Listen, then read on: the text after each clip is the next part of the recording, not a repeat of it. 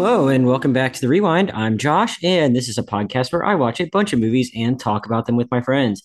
Today's episode is about both Poor Things and The Iron Claw.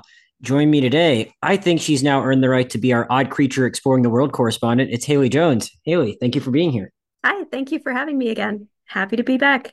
Really excited to talk about this one with you. And our other guest, who just finished tending to his stable of hybrid animals, it's Elijah Howard. Elijah, how's it going? I'm I'm doing fine. You can call me God if you want, but you know that's a, yeah. God, that, that was like a very confusing thing in the movie, like to to hear that over and over again. I'm like, wait, is that what, he calls himself that? What, what is it? What kind of complex does he have? Um, but uh, poor pretty obvious one, frankly, Josh. yeah, I know, I know, I know. Uh, but I mean, it's his name too, though, kind of. Uh, Poor Things is the newest movie from uh, filmmaker Yorgos Lanthimos. It is his follow up to 2018's uh, the favorite, which uh, movie, a movie which Elijah joined us on the podcast for, which is within the first year of the podcast, which is pretty crazy.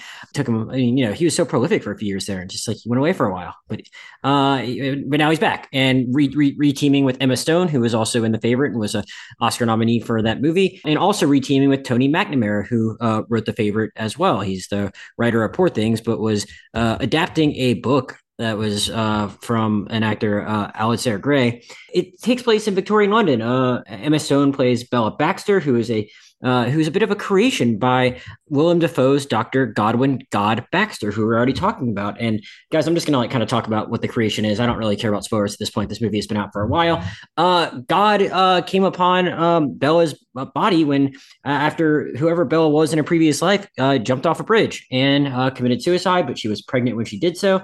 And God, being uh, you know the surgeon and scientist that he is, sees an opportunity to, to do a science experiment, which is apparently possible in this world, where he takes the brain of her unborn baby and uh, brings uh, Bella back to life by putting the brain inside of her, and sees, hey, what can I do if I control all the environmental factors and just uh, raise this woman to have the from the point of having an adult body in the mind of a baby into being a woman. And what will that look like? He brings in one of his uh, students played by Ramy Youssef named Max McCandles to help him with the experiment of it all but eventually tries to marry bella off to max. But as bella uh, gets older and you know comes into her own she wants to explore the world and explore her sexuality and you know wants to go out on her own. And that's largely what the movie is about is about seeing what happens as she kind of you know breaks away from the two of them and explores the rest of the world which includes getting kind of sucked into the world of a lawyer named uh, Duncan Wedderburn, played by Mark Ruffalo. And she encounters a bunch of other characters along the way who I'm sure we will talk about as well. Guys, this movie, uh, it's, it's, it's, uh, I'll, I'll, take a step back for a second. Uh, Haley, I'm, I'm guessing you probably saw the favorite. Had, how familiar with you with, with like the prior works of Yorgos Lanthimos before this, and how did you go? And and thus, and what did you know about this going in, such that like, what were your expectations, and how did you prepare to see it in the setting in which you did, which was uh, with your family, and it's an interesting movie to see with your family. So, well, so I guess that's a two part question. They're like, uh, what what do you know about the um, Yorgos Lanthimos' other movies before this, and uh, and with with that knowledge, how did you pitch this as like a holiday movie with the family? Interesting question. Mm-hmm. Um, I am unfamiliar with Yorgos's earlier films. I started with The Lobster, which is a 2015 movie, and then I I also did see The Killing of a Sacred Deer and The Favorite. I actually really didn't like the lobster. I hmm. I'm open to reevaluating it now that I've gone through the Elijah School of Film. But I loved Killing of a Sacred Deer and The Favorite when I watched them. Uh, so I had a kind of positive uh, association with Yorgos's work overall. Quick, quick, quick, quick aside. I don't know if I told you this when we did the podcast on The Favorite, Elijah, but as someone who loved The Killing of a Sacred Deer, you might appreciate Haley. I saw it on a third date. Uh, there weren't there weren't there were wow there weren't too many more dates after that. Uh, for, for, but for other reasons other than the fact that like I took a girl to see the, the killing of a sacred deer on a third date.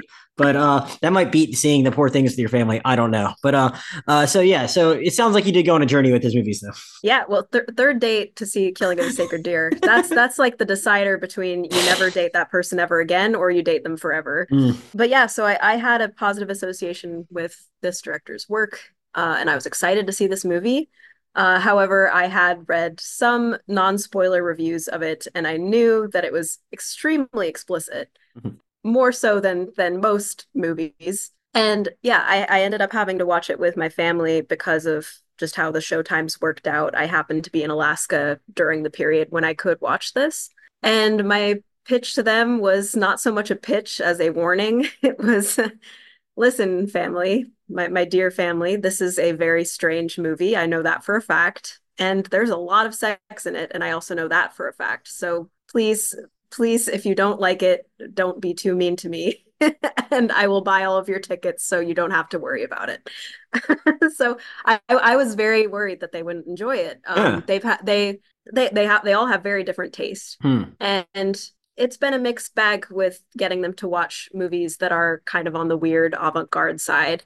Um, for instance, they loved The Lamb from a few years ago, mm. but they hated The Lighthouse. So mm. I, I never really know with them, but I was pleasantly surprised that they pretty much found the movie hilarious and they all had a very positive uh, experience with it. None of them were offended by it they were all just genuinely happy to watch it and enjoyed it and had a good experience. So I was a happy camper. So what was your experience with it then? What did you, what was your big reaction to it once you were able to, you know, be at ease with the fact that, you know, th- they didn't like blame you for a scarring experience? Well, there was relief as far as that part goes. I was very relieved, but I was I realized about 10 to 15 minutes into the movie that I hadn't stopped smiling.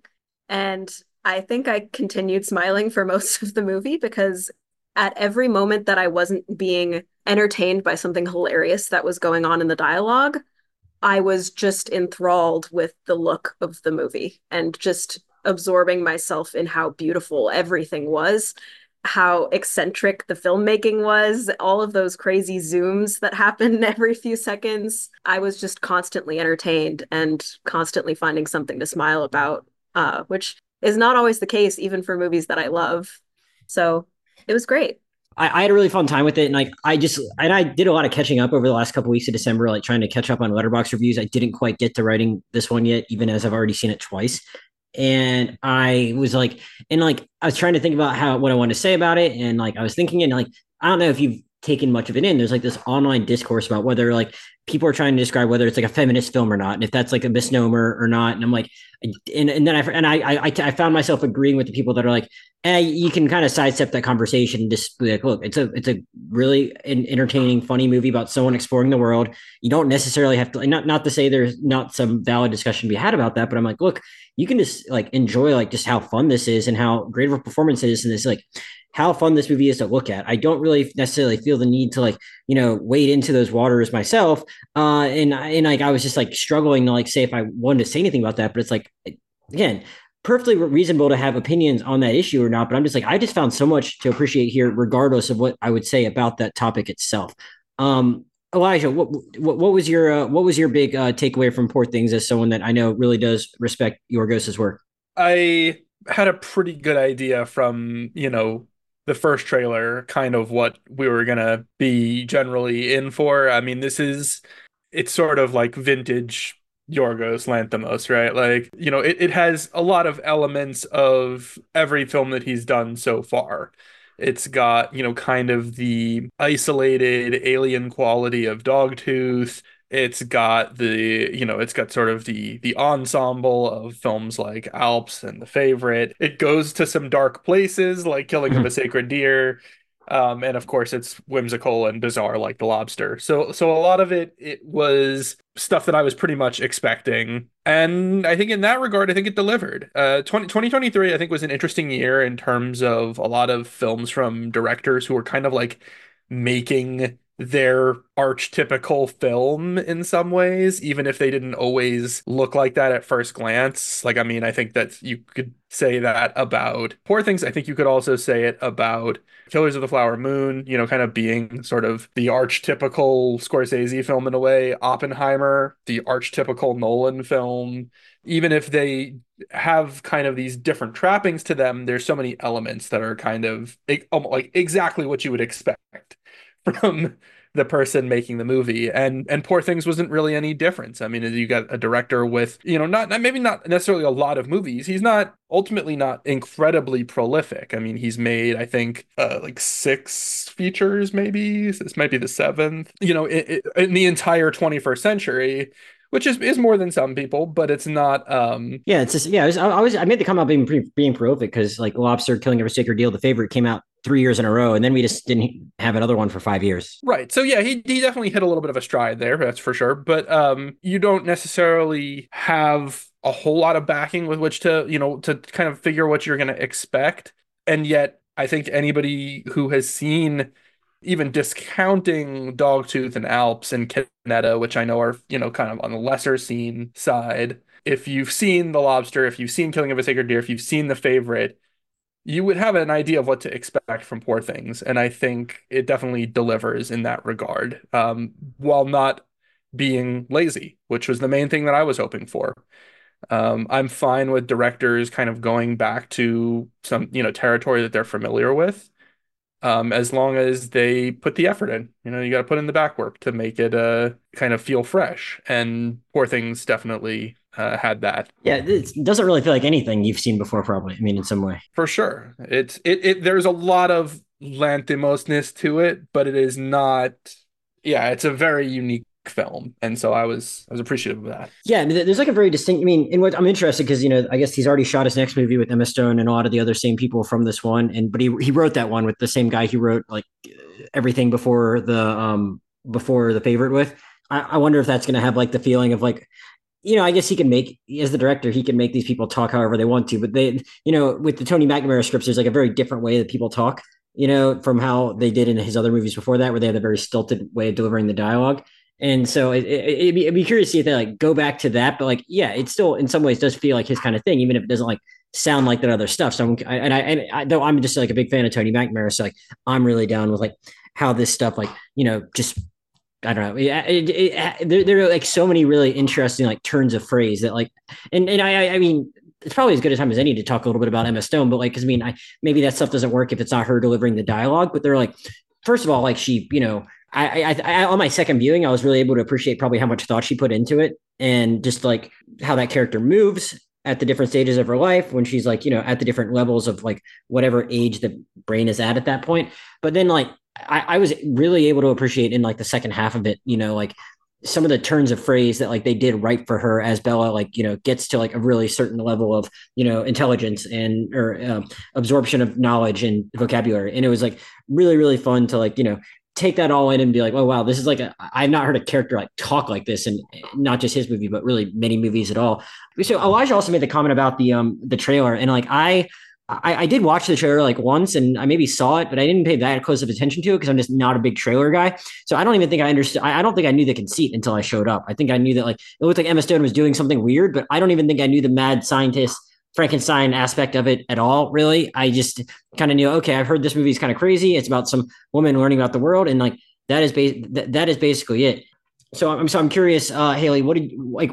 It's it seemed I'm sure it seemed like you'd read up a little bit of not going in, such you warned your family and not and whatnot. But like once you actually got into like what? Did, how did you ultimately feel about like you know uh, Emma Stone's performance and how that kind of like made or break the movie? So I was very very impressed with Emma Stone in this what she accomplishes, especially at the beginning of the film, where she's in this sort of childlike state of consciousness, there's just like a complete like lack of self-consciousness from her as an actress and she's absolutely willing to go into this this mental and physical state that most of us are not comfortable even like mimicking or replicating or thinking about because it's something so far back in our experience and it's something that's not intentional. And so her being able to do that intentionally and make it witty and entertaining was just it, it blew my mind. And I definitely agree with what you said about how impressive some of the dialogue from Emma Stone was, especially one thing that I was worried about with this movie is that it would get into that kind of twee territory of unnecessarily complex dialogue for the sake of it, especially as she gained more intelligence, as she started reading more, as she started becoming more educated. Especially when we're talking about people in like Victorian era London or whatever. Yeah. Exactly. Like I was worried it would it would get like almost Shakespearean in its complexity and it would alienate people and it would seem kind of pretentious. And that was actually my sister had the same kind of impression when when the film started and it was all in black and white. She was like oh is mm-hmm. this gonna is this gonna make me feel like i can't access this? You know like is this is this gonna be some really haughty high-minded exercise? But the amazing thing with the dialogue is that yes, there are some moments where there's complex words and complex phrases, but a lot of times it's the simplicity that makes it poetic. It it is like nothing I've ever seen, and I would love to read the script if it ever gets put out. Yeah, I thought about, I, I didn't have time. I really wanted. I actually had the same thought about wanting to Google it just to like go back and like find the lines I really like because I just I'm a good moviegoer and I didn't want to like, you know, type stuff out of my phone, which I do sometimes if like there's not people around me. But like my second viewing was like almost sold out when I saw it like a, when it already been out for a month. So I'm glad the movie's still kicking around in theaters, but like didn't have the chance to really like go back and like write too many things down. But like there were so many moments where I really wanted to. Yes, absolutely. So many incredible lines. Um, I, and I don't have any that I recall off the top of my head, but my my sister's favorite favorite line was um, we are our own means of production. There's okay. There was one I got reminded about when I was like watching a review where it was like, um, at one point she tells uh Wedderburn, "I look at you and feel nothing but the lingering question of how did I ever want you." Uh, so like you know that that that that's that's a pretty good one too, and that's a it's it's really fun to see that relationship develop as as she like you know comes into her own. That's like just a really fun arc of the movie, even like because but he, he doesn't really change at all, but she does. Elijah, Elijah, uh, how, specifically, we didn't dwell too much on it. Like, how did you feel about just like being introduced to Bella and like you know just uh, specifically Emma Stone playing a baby? Like, did did did you like did you laugh that much at that? Like, were you able to like uh, were you able to appreciate just like you know just like how bizarre that was? Like, how, how did you feel as you're like watching like being introduced to that version of Bella? I I very much enjoyed it. I thought it was very funny. Um, you know, as Haley pointed out, there is a kind of lack of self-consciousness, lack, lack, lack of, you know, kind of ego, right? To to make that kind of performance work. Um and she absolutely, you know, Emma Stone absolutely displays that. Um and it's it's in kind of all aspects of it. It's in the transformation of the physical performance, you know, the sort of awkward baby like gait that she has when she walks um, you know, it's it's everything. Um, and it, it's a full transformation. And I think that's it's really impressive. It it makes for a kind of funny dissonance, at, le- at least for me, and I would hope for most audience members, but it is kind of the point of the movie in some way, right? Where it's like the character is sort of because of the the nature of her existence as sort of this caged bird at the beginning of the film, she is marked by her relationships with the men around her. And, you know, it kind of reflects how those relationships, uh, you know, develop with her. And something that I thought was was a great bit of dissonance is just sort of putting the audience in this position of watching Emma Stone perform this way and then having characters react in such what I would consider to be a very incongruous response, which is, you know, to be attracted to her um, or or mystified by her or uh, you know whatever it may be instead of just viewing her like she is which is a child and being sort of like oh that's cute which is in and of itself right it's difficult because she is physically not a baby. She is uh, you know, a fully grown woman. But Wedderman is like taken by her just from the idea that men want to like are like that obsessive over her and want to do a contract about her. Like he is like into it before he even meets her. It's very like they're just like he's taken by that idea of her even before he meets her. Right. And that's the uh, you know that that's kind of the the two re- male relationships uh you know that develop with the character early on are are Dunk, you know, Mark Ruffalo's Duncan and Ramy Youssef's character Max, who despite the gulf of you know of moralism between their intentions are both kind of troubling in the way that they interact with her. And it's only really Willem Dafoe's character that treats her like the child that she is up into a point. Even he's trying to marry her off before he really should. Right before he really should. And you know, maybe you can sort of write that off as, oh, this is supposed to be the Victorian era, but it's clearly a heightened reality, and you're not supposed to view it as a one to one. You know, it's supposed to be sort of reflective of maybe. It should say it should say it should say that's not the only problematic thing he does, and that he just kind of still controls her like a science experiment instead of raising her like a human being. Right, exactly, and that's the the problem with his relationship. Even though he treats her as the child that she is his relationship with her is still reflective of his relationship with his father that they delve into sort of more as the movie goes on.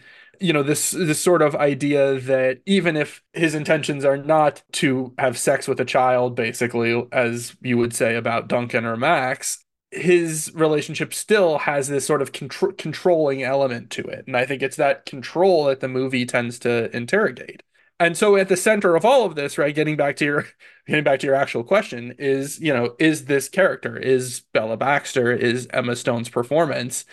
And because of that element of the narrative being primarily driven by uh, at first by the people who ha- have these sort of goals and motivations surrounding her it it makes it sort of tough to you know to keep the performance from careening into being ridiculous or something like that. It really never gets to that point yeah. It it really doesn't uh, which is bizarre to say about a movie like this which is on the face of it pretty ridiculous. But i don't think you ever all of her observations as an actress, Emma Stone's observations, I think, about the way that children behave and mimicking those in her physical performance and her delivery of lines are all so acutely observed. There's there's nothing that feels like a caricature. It genuinely feels like a child in a woman's body, and that's equally impressive and scary in some ways. so yeah, it's funny when you're talking about the different ways in which the guys control her because I, I, had the thought I, I, wasn't as articulate about it before when I was talking about like me seeing the commentary about in the the narratives about whether or not it's like a feminist film. And I, I did have the thought beforehand. It's like you know it might it, it, it's maybe it's just a film about how like you know men are kind of dumb and simpletons in the face of like a woman without having to necessarily be about like that woman's feminism. It can just be like yeah she's just a person exploring the world and these dudes are just like being dumb dudes, you know, and and and or or, or just kind of Neanderthals in the case of the Christopher Abbott character, who I'm sure we'll uh, also talk about a bit. And, uh, and and I'm very curious to hear what you guys think about like Mark Ruffalo because I've never really seen him do anything like this before. It was quite fun, even if that guy is you know kind of the worst. Also, I guess there are a lot of different guys that like talk about in this movie, but like I'm, I guess if I want to try and stick with it a little bit chronologically, like I, I want to talk, I want to talk about God a little bit more and because I was like really fascinated by that character and like how she's with is with him at the beginning and versus like how she is at the end.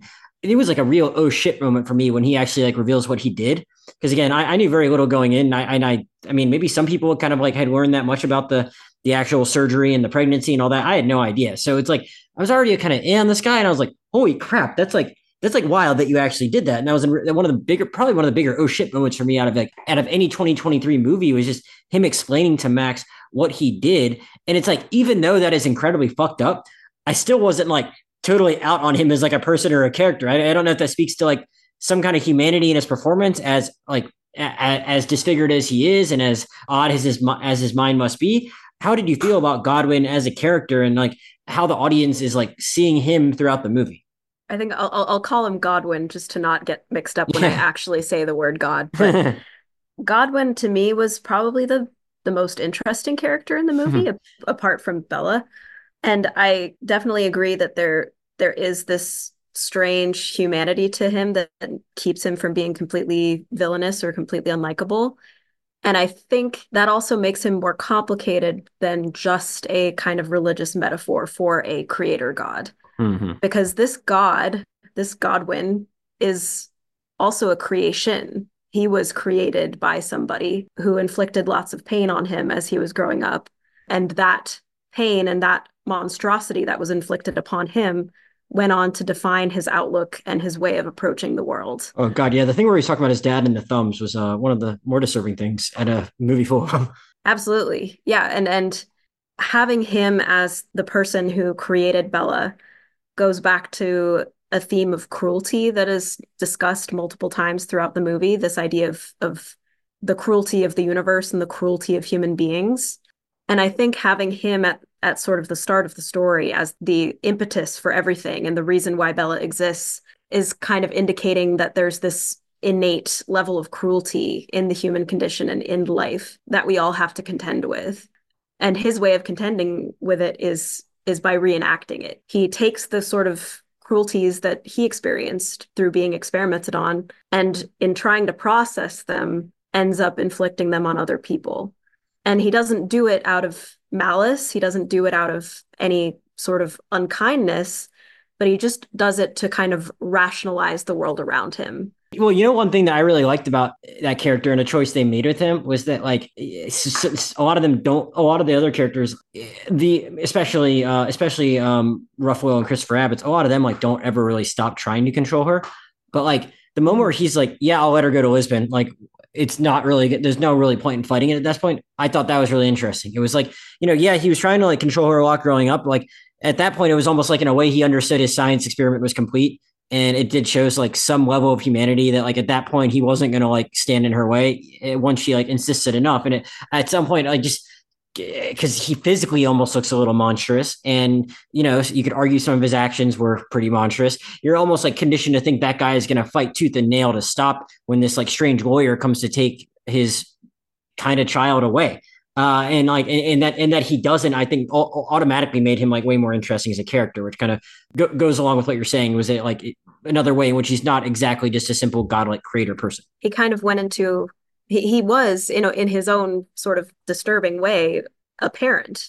You know he became a parent whether he intended to or not. And i think that in that affected his attitude towards bella ultimately. I think by the time she was sort of trying to run away and trying to defy him he began to feel more like a parent and less like a like a scientist in a controlled lab. Yeah, I think it's it's it's an interesting kind of point to make because the movie doesn't exactly do a great job sort of explaining time, like the the flow of time in the film. Hmm. But it's like it puts us in a weird position as the audience because when we see uh you know Emma Stone for the first time, you know, in the early scenes of the movie, it, even though she is childlike because it's Emma Stone and because it's an adult, there's there's almost a sense I think for the audience of like, ah, oh, this must have been going on for a long time. But the reality is when the movie opens, we're only like a couple of weeks at most into his experiment, right? It's a fairly new thing. Uh, and so there's a sense that he's learning kind of alongside her what it's like to actually have another human in your care um, as she is learning to be a human, learning to to be a real person. Uh, he's learning for the first time what it's like to actually to have somebody that you're that he's responsible for.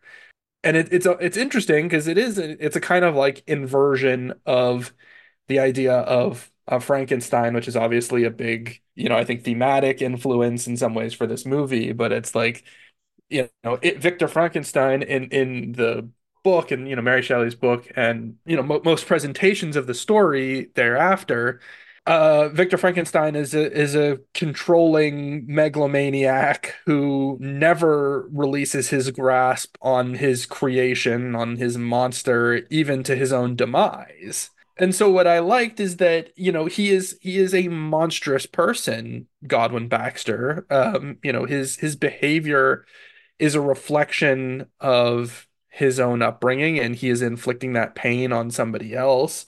Yes.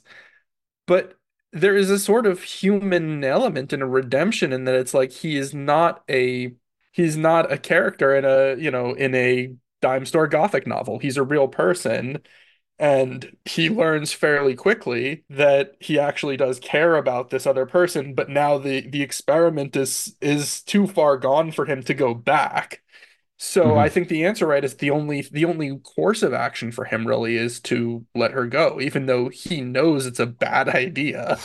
like it would be too cruel to you know to trap her and well, too cruel and he's already seen like that she is willing to like run roughshod over his like you know morgue slash operating room if she doesn't if she she doesn't get her way in something small so uh right. you know imagine the destruction she could uh wrought otherwise um, I, I guys, I, I want to talk about the Lisbon stuff because uh, that's probably like t- the most fun stuff in the movie to me, and to both from a you know um, a entertainment standpoint, but also just to look at standpoint.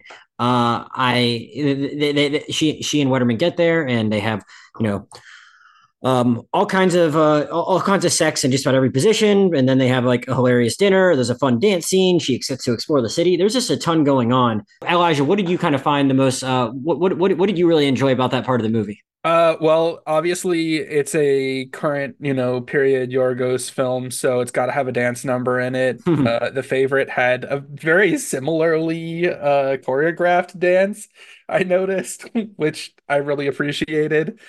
I don't know if that was just like a little weird personal callback for the Yorgos, but uh, I I think the best part uh, for me about that was the engagement of the film in sort of this pastiche of a entire like style and era of fiction. Basically, like this whole concept in like late Victorian literature of like the journey of self-discovery. And it's usually presented exactly like it is in the movie, of course, with different messaging and different thematic material, though.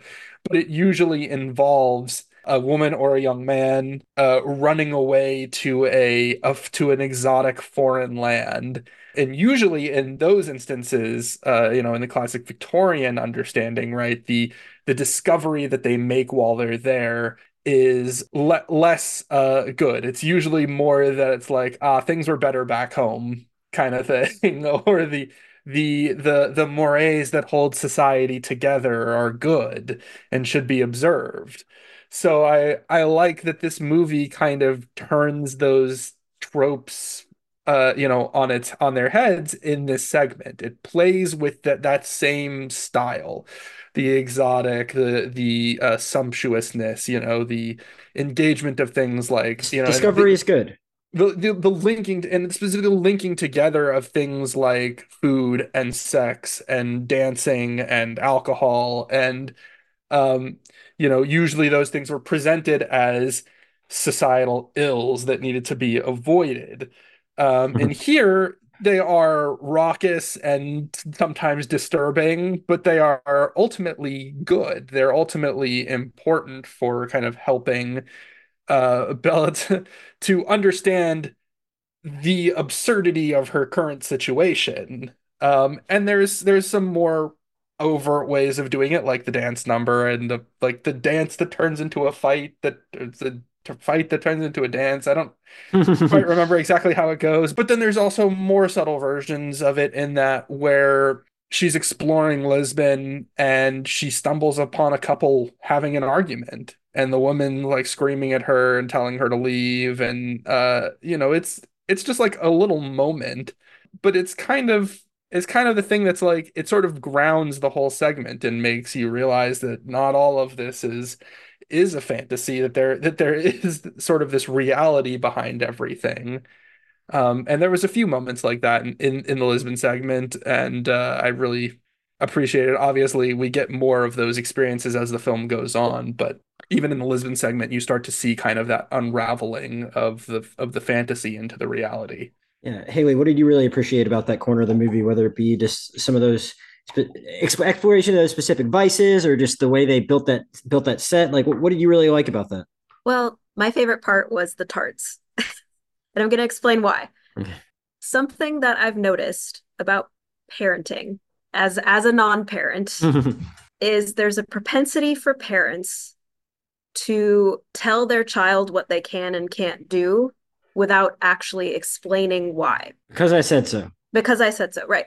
And that often actually gets the child in trouble because because they don't have any conception of action and consequence if they defy their parents command not to do something they end up endangering themselves or harming themselves or any manner of negative things right because they were not given an opportunity to understand what the logical consequence of that action would be.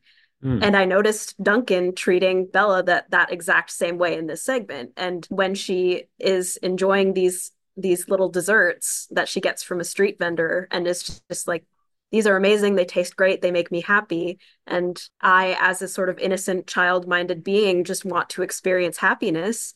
And duncan says no we don't eat more than one of those. It's just not done. It just isn't how we do it of course, she defies him. Of course, later she goes off on her own and eats a ton of tarts, way too many, and within a few minutes, she's throwing up on the on the street hmm.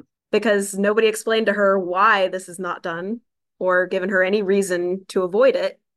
And so she had the kind of truly childlike experience of defying a parental order, finding out the consequences firsthand, and that being a learning experience.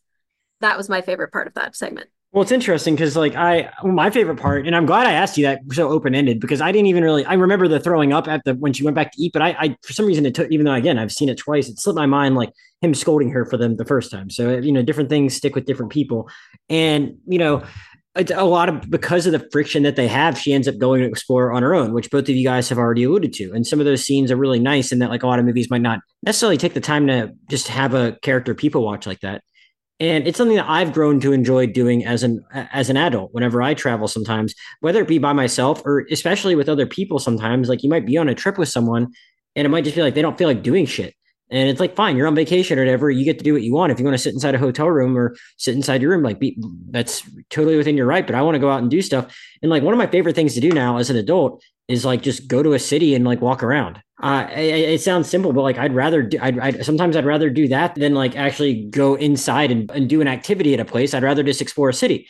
And that's not necessarily something a child should do. And maybe she's not, Bella's not fully grown at that point in the movie, but like that at that point, she, you know, in some ways, you might have expected her to like be a brat and complain when you know Wedderburn didn't do exactly what she wanted to do at a certain point. She's like, "No, I'm going to go and I want to like better my." I, I, mean, there's a lot more talk of her later on in the movie talking about like wanting to absorb knowledge and be, become a more full person herself. But at that point, I don't think she's really expressing that necessarily at that at that point in the same way that she does a little later in the movie. But she is like, "I want I want to go do stuff. I want to go look around. I want to see this place, and I'm going to go and just." Explore the city and i thought that that was like an interesting way to show her like maturing in a way that she'll go off and do that as opposed to like crying that like Duncan doesn't want to like keep having sex with her or eat the same thing she wants to eat or whatever. She's like, I'll go do my own thing.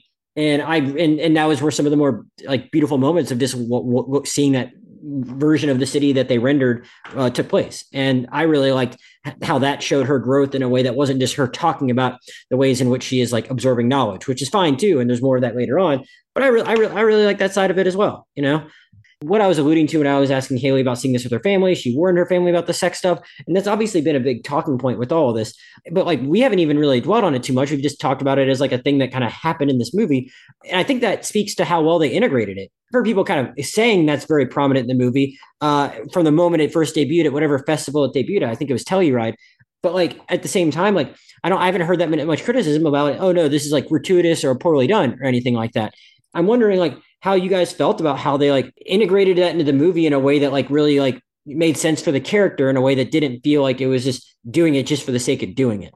I there's a an old kind of axiom that I I constantly think about uh, in terms of film. Everything is about sex except sex. Sex is about power, um, and that tends to be kind of, uh, in my opinion, some of the you know better portrayals of you know those kind of dynamics in film you you tend to want to try to avoid superfluous sex scenes right? Where there's just nothing really going.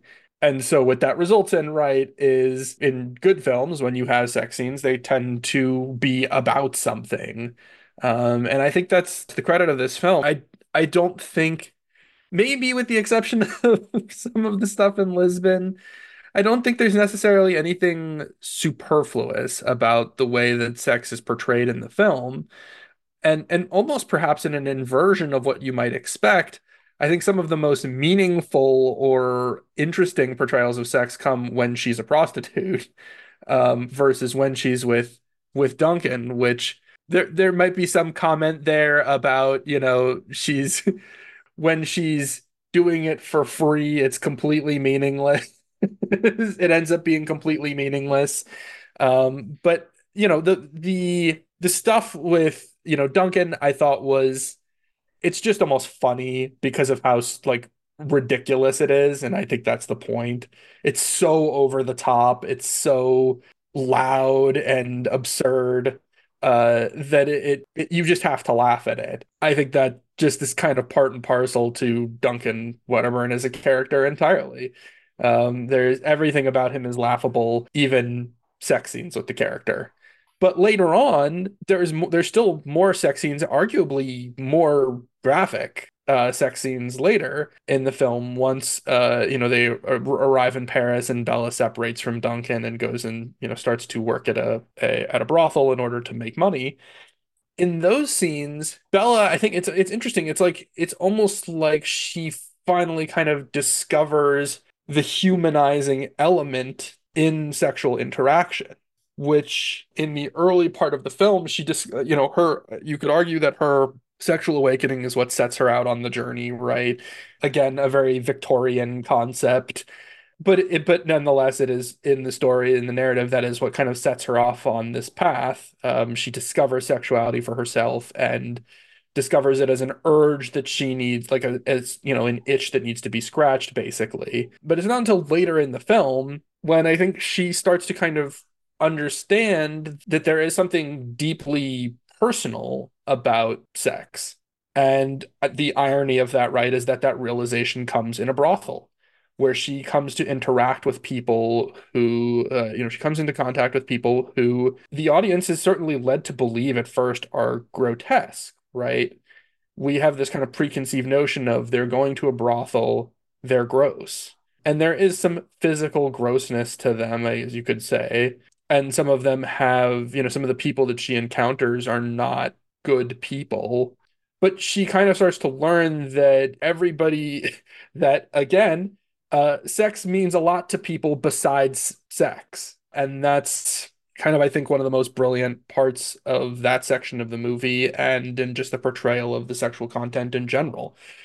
Is there something very humanizing even in the weirdest and you know kind of uh, most exaggerated uh you know in graphic representations of sex in the in the Paris segment she makes she decides you know for herself that she's going to make an effort to humanize these people that she encounters. I think it was a really smart way to do it because it shows you can, you know, both have control of your own sexuality you know, that's the it's the point in the movie at which she is getting paid for that. But it's also showing that you don't there's a hu- you know, a human in every interaction, I guess you would say. I mean, it's cliche to say, but she learns a lot about the world and a lot about people in that segment. You know, she learns about the ways that people can be embarrassed. She learns about the ways that people can be, you know, made made to feel uh, vulnerable and she also you know learns some weird stuff about people which all goes back to you know the point that i'm making which is that i think you know this film does the smart thing which is primarily to make sex about something else you guys you guys made the or one of you made the pointed out i think haley pointed out the joke about the means of production uh or, or yeah. which, I, which which i really appreciated but like the one thing i really appreciated about that that corner of the movie but aside from like laughing the most i think the hardest i laughed the whole movie was like her explaining to Duncan what she had just done after she like went just to make the quick money. Like I, I because you you know his character well enough at that point to like just know like exactly how he's going to react to that, but like how nonplussed she is. It was just a really great moment of acting between the two of them. But also how like it's like it doesn't really look down upon sex work at all. I think it's oh, just a big a lot of credit for that. I think goes to Kathryn Hunter. Uh, you know, it's a great performance she does as the lady that runs the brothel. Uh, but but but also like separate, even separate from like what she's learning from any of the people that she's interacting while she's there, just the way she's thinking about herself while she's there, and that she doesn't see this as like being relegated to any kind of prison or something. It's like it's so clear throughout that her entire time there, like this is like not only a means of production, it's a means to an end. And she's like, I'm gonna like I'm doing this because it's gonna be something. It's something to do for now that I don't mind doing. That's gonna make money, but like I, I know there's more to life and more for me to do as a person. It's just a thing I'm doing for the time being. And I, I enjoyed seeing just like her continue to mature as a person throughout that section of the movie. Haley, what, what how did you kind of feel about just like, did, did you have any other, other thoughts you wanted to add on how they kind of portrayed, you know, Bella's, uh, sexual awakening throughout the movie? I think it's, and also like, you know, it's interesting. Like I'm, I'm, I'm thinking about it now. I mean, not that there's a problem with it, but it is interesting. It's a movie that's written and directed by dudes, but uh, Emma Stone is a producer on the movie. So I think, and it seems like it is something she had a real hand in. And I think it does seem like it's probably, you know, uh, handled with more care than you would necessarily expect for like two dudes just like tackling this subject matter. I agree with a lot of what Elijah said about how I do think that the sex scenes in this movie are all accomplishing some some kind of storytelling goal and they all have some kind of significance. I didn't find them gratuitous or over the top. And I do think that to whatever extent people do find them gratuitous is actually reinforcing the point of the movie. Uh, the way that I conceptualized sort of her sexual journey throughout the film is that she goes through about as pure of a sexual awakening as a person can, where she is immediately in the hands of Duncan, who only cares about sex. It's the only thing that matters to him. And he is self professed, and she later agrees that he's very good at it. So her initial sexual experiences are about her pleasure and about her experiencing what sex has to offer and seeing it as this wholly enjoyable thing that she asks for from him constantly, that she talks about openly with other people without realizing that it's an embarrassing topic. So she's introduced to sex as a positive thing, a totally positive thing. It's only in Paris that through her completely voluntary and actually enthusiastic participation in sex work does she begin to realize all of the ways that society has completely fucked up sex. Hmm. All of the ways in which it has been abstracted from personal relationships, the way that it's been commodified, the way that women have been objectified, and the ways that men as well have suffered from that dynamic. The loneliness that men feel, the complexes that people develop around sex, the confusion that she experiences when confronted with men who want her to be uncomfortable or not enjoying the experience. All of that, like messiness and all of the sort of darkness surrounding sex that is the result of societal influence. All of that is what she kind of learns and experiences through that process. But when she goes into it, she expects nothing but a good time. She thinks, oh, this is going to be great. I like sex and it'll give me money. So this is this is going to be perfect. But she instead kind of learns that unfortunately life is not that simple because we have so many societal expectations and superstructures that influence people's attitudes towards sex and influence them negatively. I also like how they were able to accomplish all that. And well, yeah, she, I mean, she makes a point of uh, staying at the brothel, like various, like for in a couple different moments, how she like, can we pick our clients? Because yeah. she doesn't necessarily love every situation she's being put in. I also like they're able, able to accomplish everything you just talked about without like basically like ever making her really suffer like a sexual assault you know, there are moments where it's like, yeah, the, that looks like more uncomfortable than other moments, but it's like still, it's always something that seems like she is engaged in willingly. It's just, you know, she's mm-hmm. learning different things about what she wants. I feel like a lesser movie might have tried to like teach her a lesson through that or something. And I don't think it needed to go there, but I could have easily seen that happening because we often see different movies or TV shows kind of like use like, you know, like sexual trauma or violence against women is like some way something that they have to overcome and that's the arc of the story and this didn't need to be that and i i wouldn't have been like but like you're kind of conditioned to think it might go there at some point too. Uh, mm-hmm. And it, especially when it's like all these uh, iffy looking dudes she's having to, you know, take on as clients. The, the, that corner of the movie never quite goes where exactly where you think it's going to go. She, I mean, I guess she there's there's other there's a couple other moments that I again I think her you said the interactions with the Kathryn Hunter are like really really interesting and also uh, it, it's it's implied that she has you know she has some kind of relationship with another one of the uh, prostitutes there. There's just a lot of different surprising things and it doesn't ever take the quite as dark of a turn as you might expect it to at that point and i kind of like how it it's just really impressive how they made that whole thing like a positive experience for her. I was going to point out because you you had mentioned right the kind of the negative irony right of this being you know a, a main topic in a film uh, you know, directed by a man and written by a man. Um, I would I would like to give a shout out to Elle McAlpine, mm, mm-hmm. um, who is the intimacy coordinator yeah. uh, for the film. Uh, she got her start actually as an intimacy coordinator on The Great, which was a series heavily influenced by The Favorite uh, and created by Tony McNamara. So I think probably likely how she formed that relationship. But she's also been the intimacy coordinator on a couple of other really interesting things like uh, Flux Gourmet, which is Peter Strickland's weird, sexy ASMR black comedy horror film. Interesting combination of words, yeah. Uh, Peter Strickland is the guy who did uh, Duke of Burgundy and Berberian Sound Studio and In Fabric. That's kind of his thing is like these weird, sexy, dark comedy horror things. She also was the intimacy coordinator on The Full Monty, the TV show uh, that came out last year. so I, I'm I was very impressed because I think this is this is definitely a movie where you need an intimacy coordinator, given just the sheer amount of nudity uh, in the film.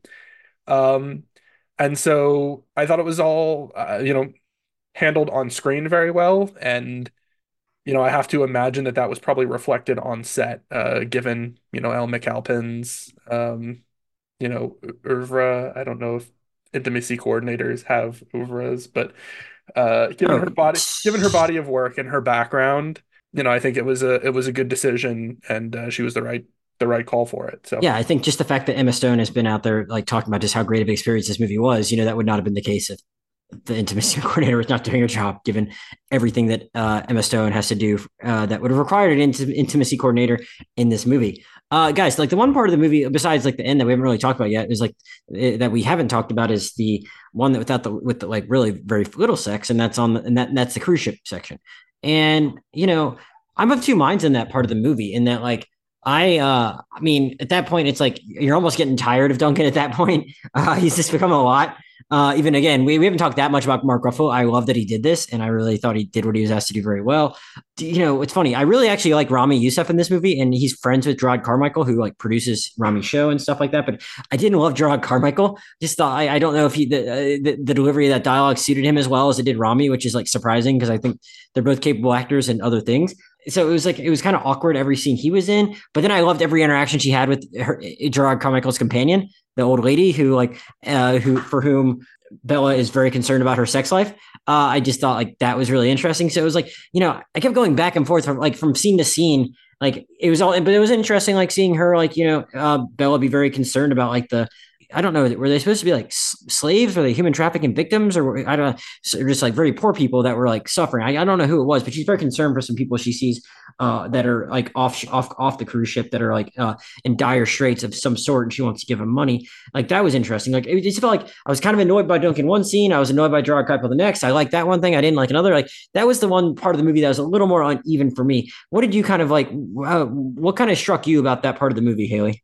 I saw that section of the movie as Bella not only developing the capacity to understand, but also confronting through these interactions with other characters various philosophies and ways of understanding the world. That was that was what that was what Jerrod Carmichael was a mouthpiece for. Even if I I, I can acknowledge he served a purpose, even if I didn't love what he was doing with the role. Right, and I do think that his his dialogue was great. I, I do agree that delivery was a little stilted. I think it was in part maybe his delivery in particular that made my mom say after the movie, "Was this directed by Wes Anderson?"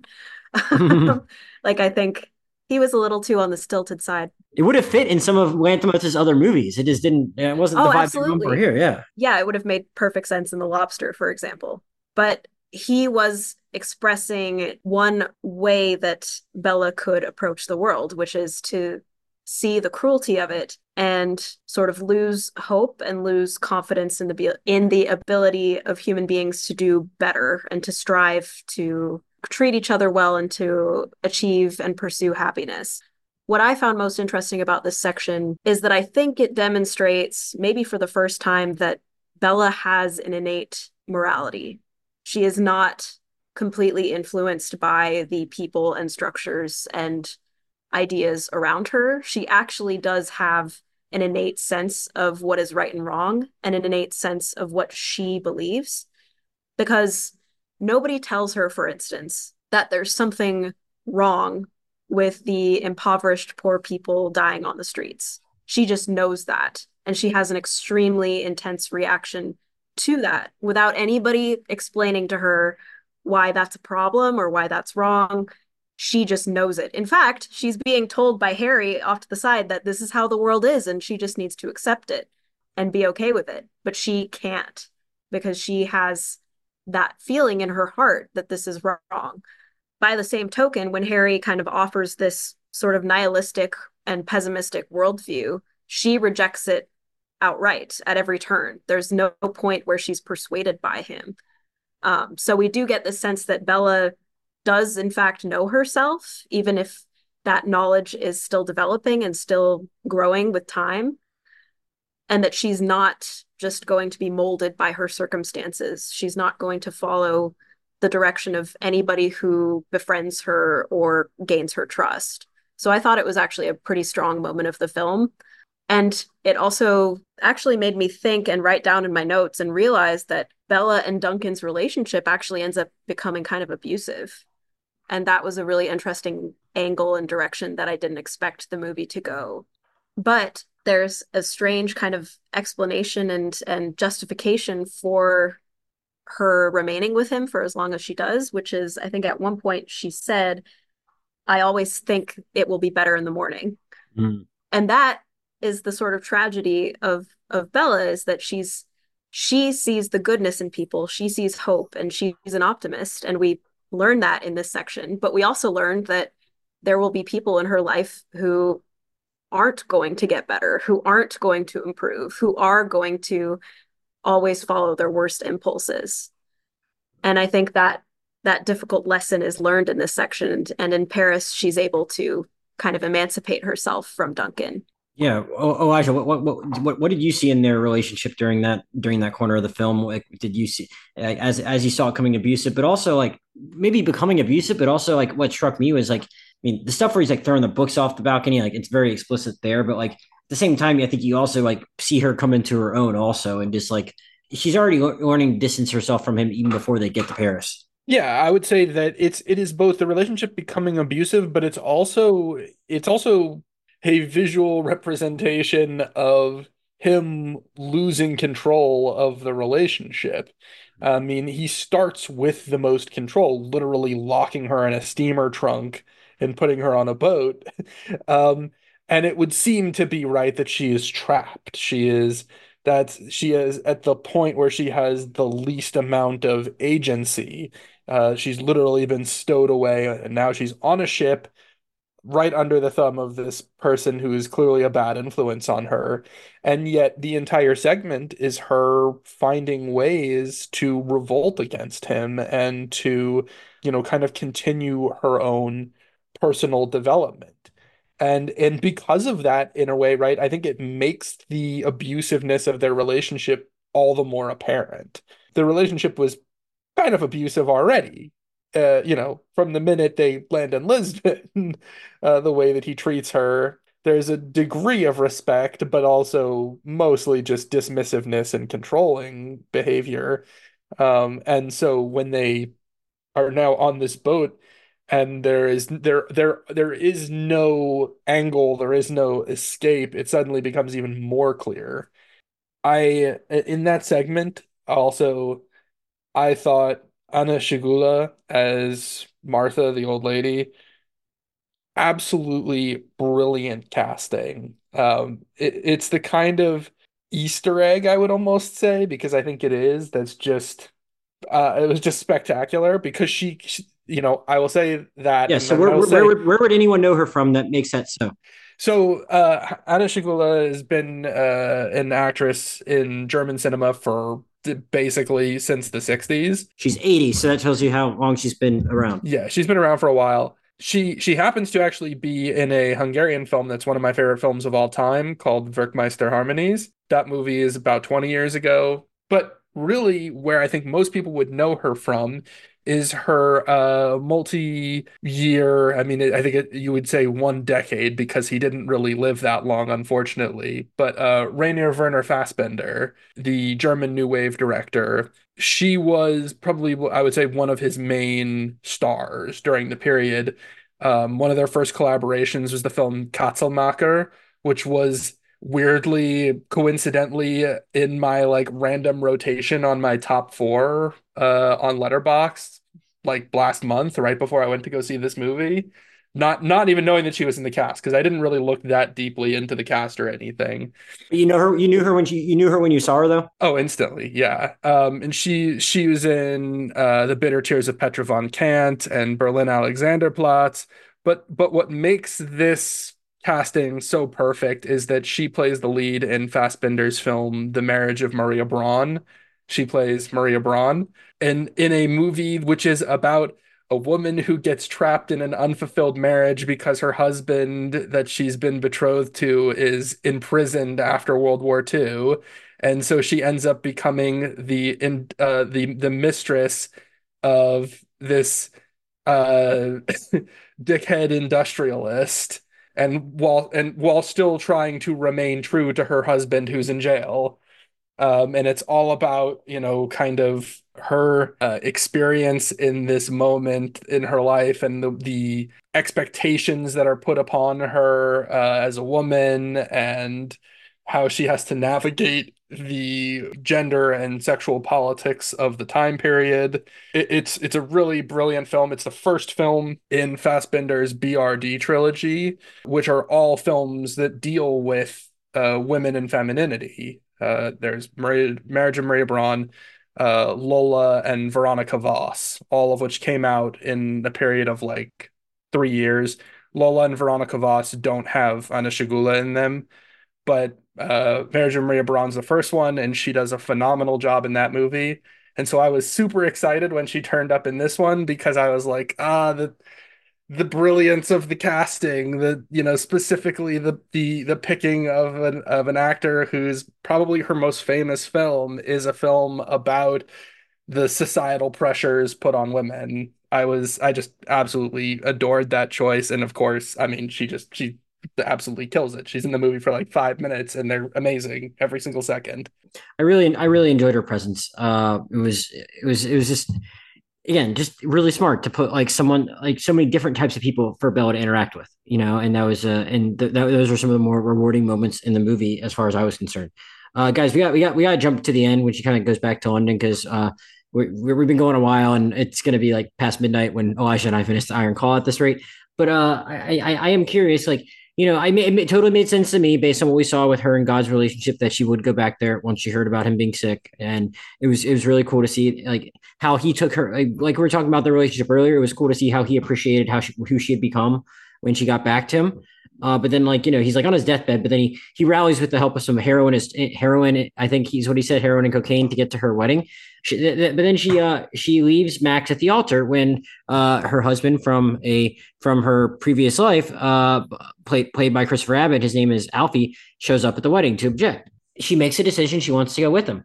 It's interesting because like I think at that point like the way Max interacts with her when she gets back is like actually like you know really you can see why that would be appealing to her even if it's you know might in some ways feel familiar to her and safe. Uh, like he's very charming with the way he doesn't judge her for her past actions. Uh, and she's like, all right, I guess this is where I am in my life. I had my fun. I'm going to get married. But it also made sense to me that she would just go with this guy that came up to that showed up at her wedding because she's still like seems like she's all about new experiences and just exploring stuff. And like, in, at the same time, doesn't necessarily think, all right, I need to, I need to just all of a sudden settle down for the rest of my life. Here's another option.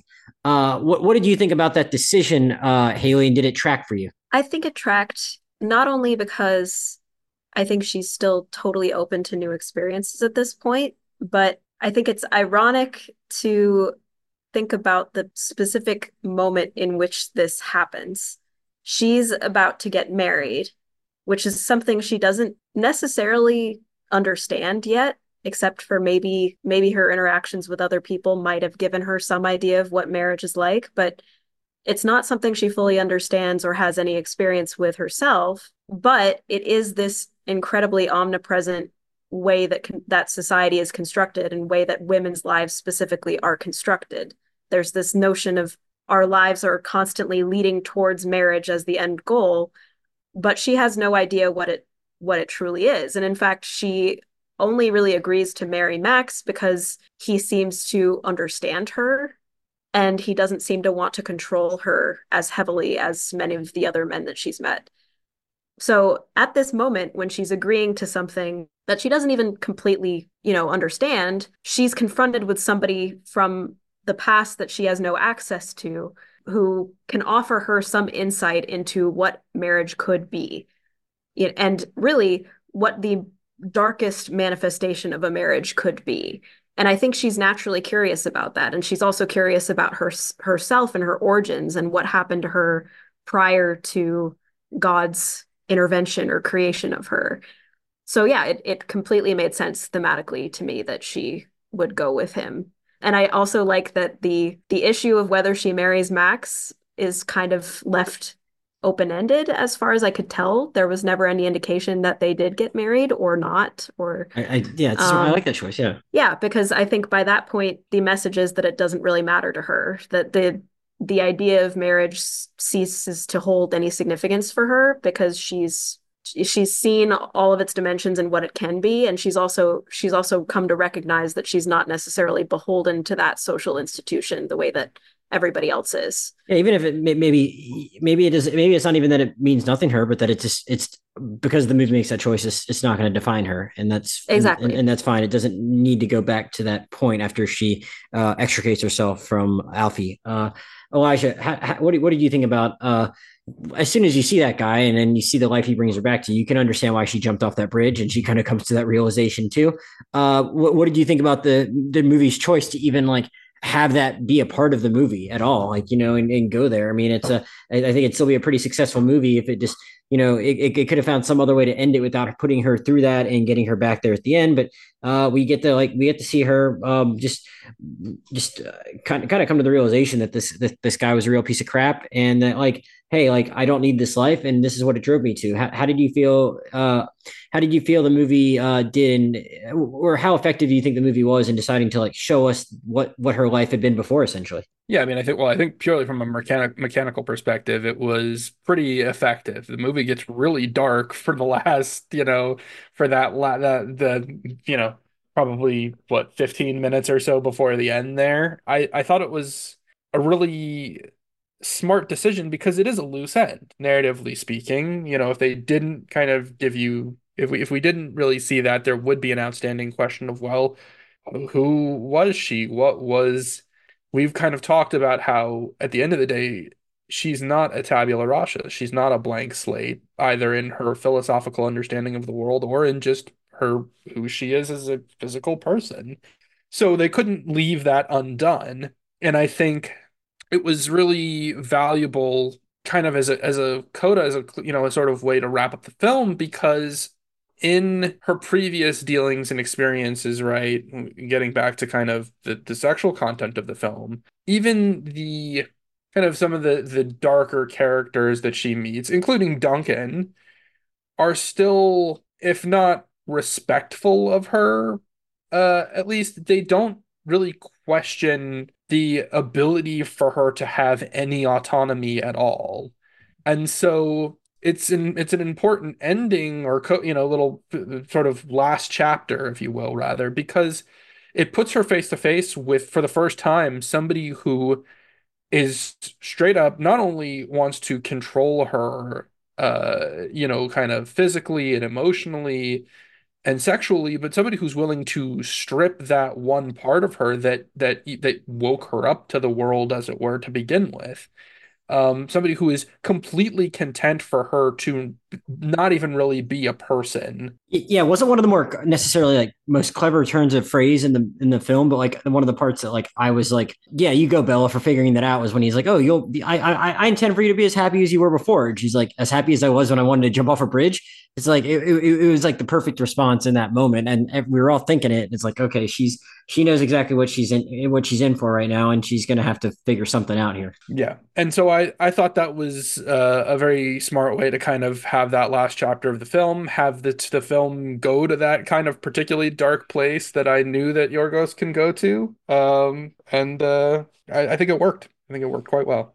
Uh, Haley, before before before you wrap it up, is there any any any anything else in the movie, whether it be something uh performance a performance that we didn't already uh highlight enough, or something craft wise, anything else we didn't really touch on already that you wanted to highlight before we finished? I just was really refreshed and impressed and happy with how whimsical this movie was and how whimsical the design of it was, the filmmaking, the costumes.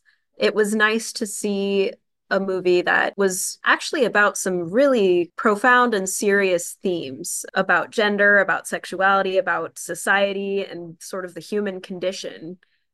It was nice to see that not only presented in such a bombastic and creative and unapologetic way, but also for it to be so sincere. I think the sincerity of this movie was one of the biggest surprises for me. I was worried it was going to be very satirical and kind of mean spirited. That can often be a problem with films these days that have some kind of social commentary, at least for me. But the amount of sincerity and the amount of sort of genuine heart in the character of Bella and the experiences that she goes through was a very uh, delightful surprise that I really appreciated.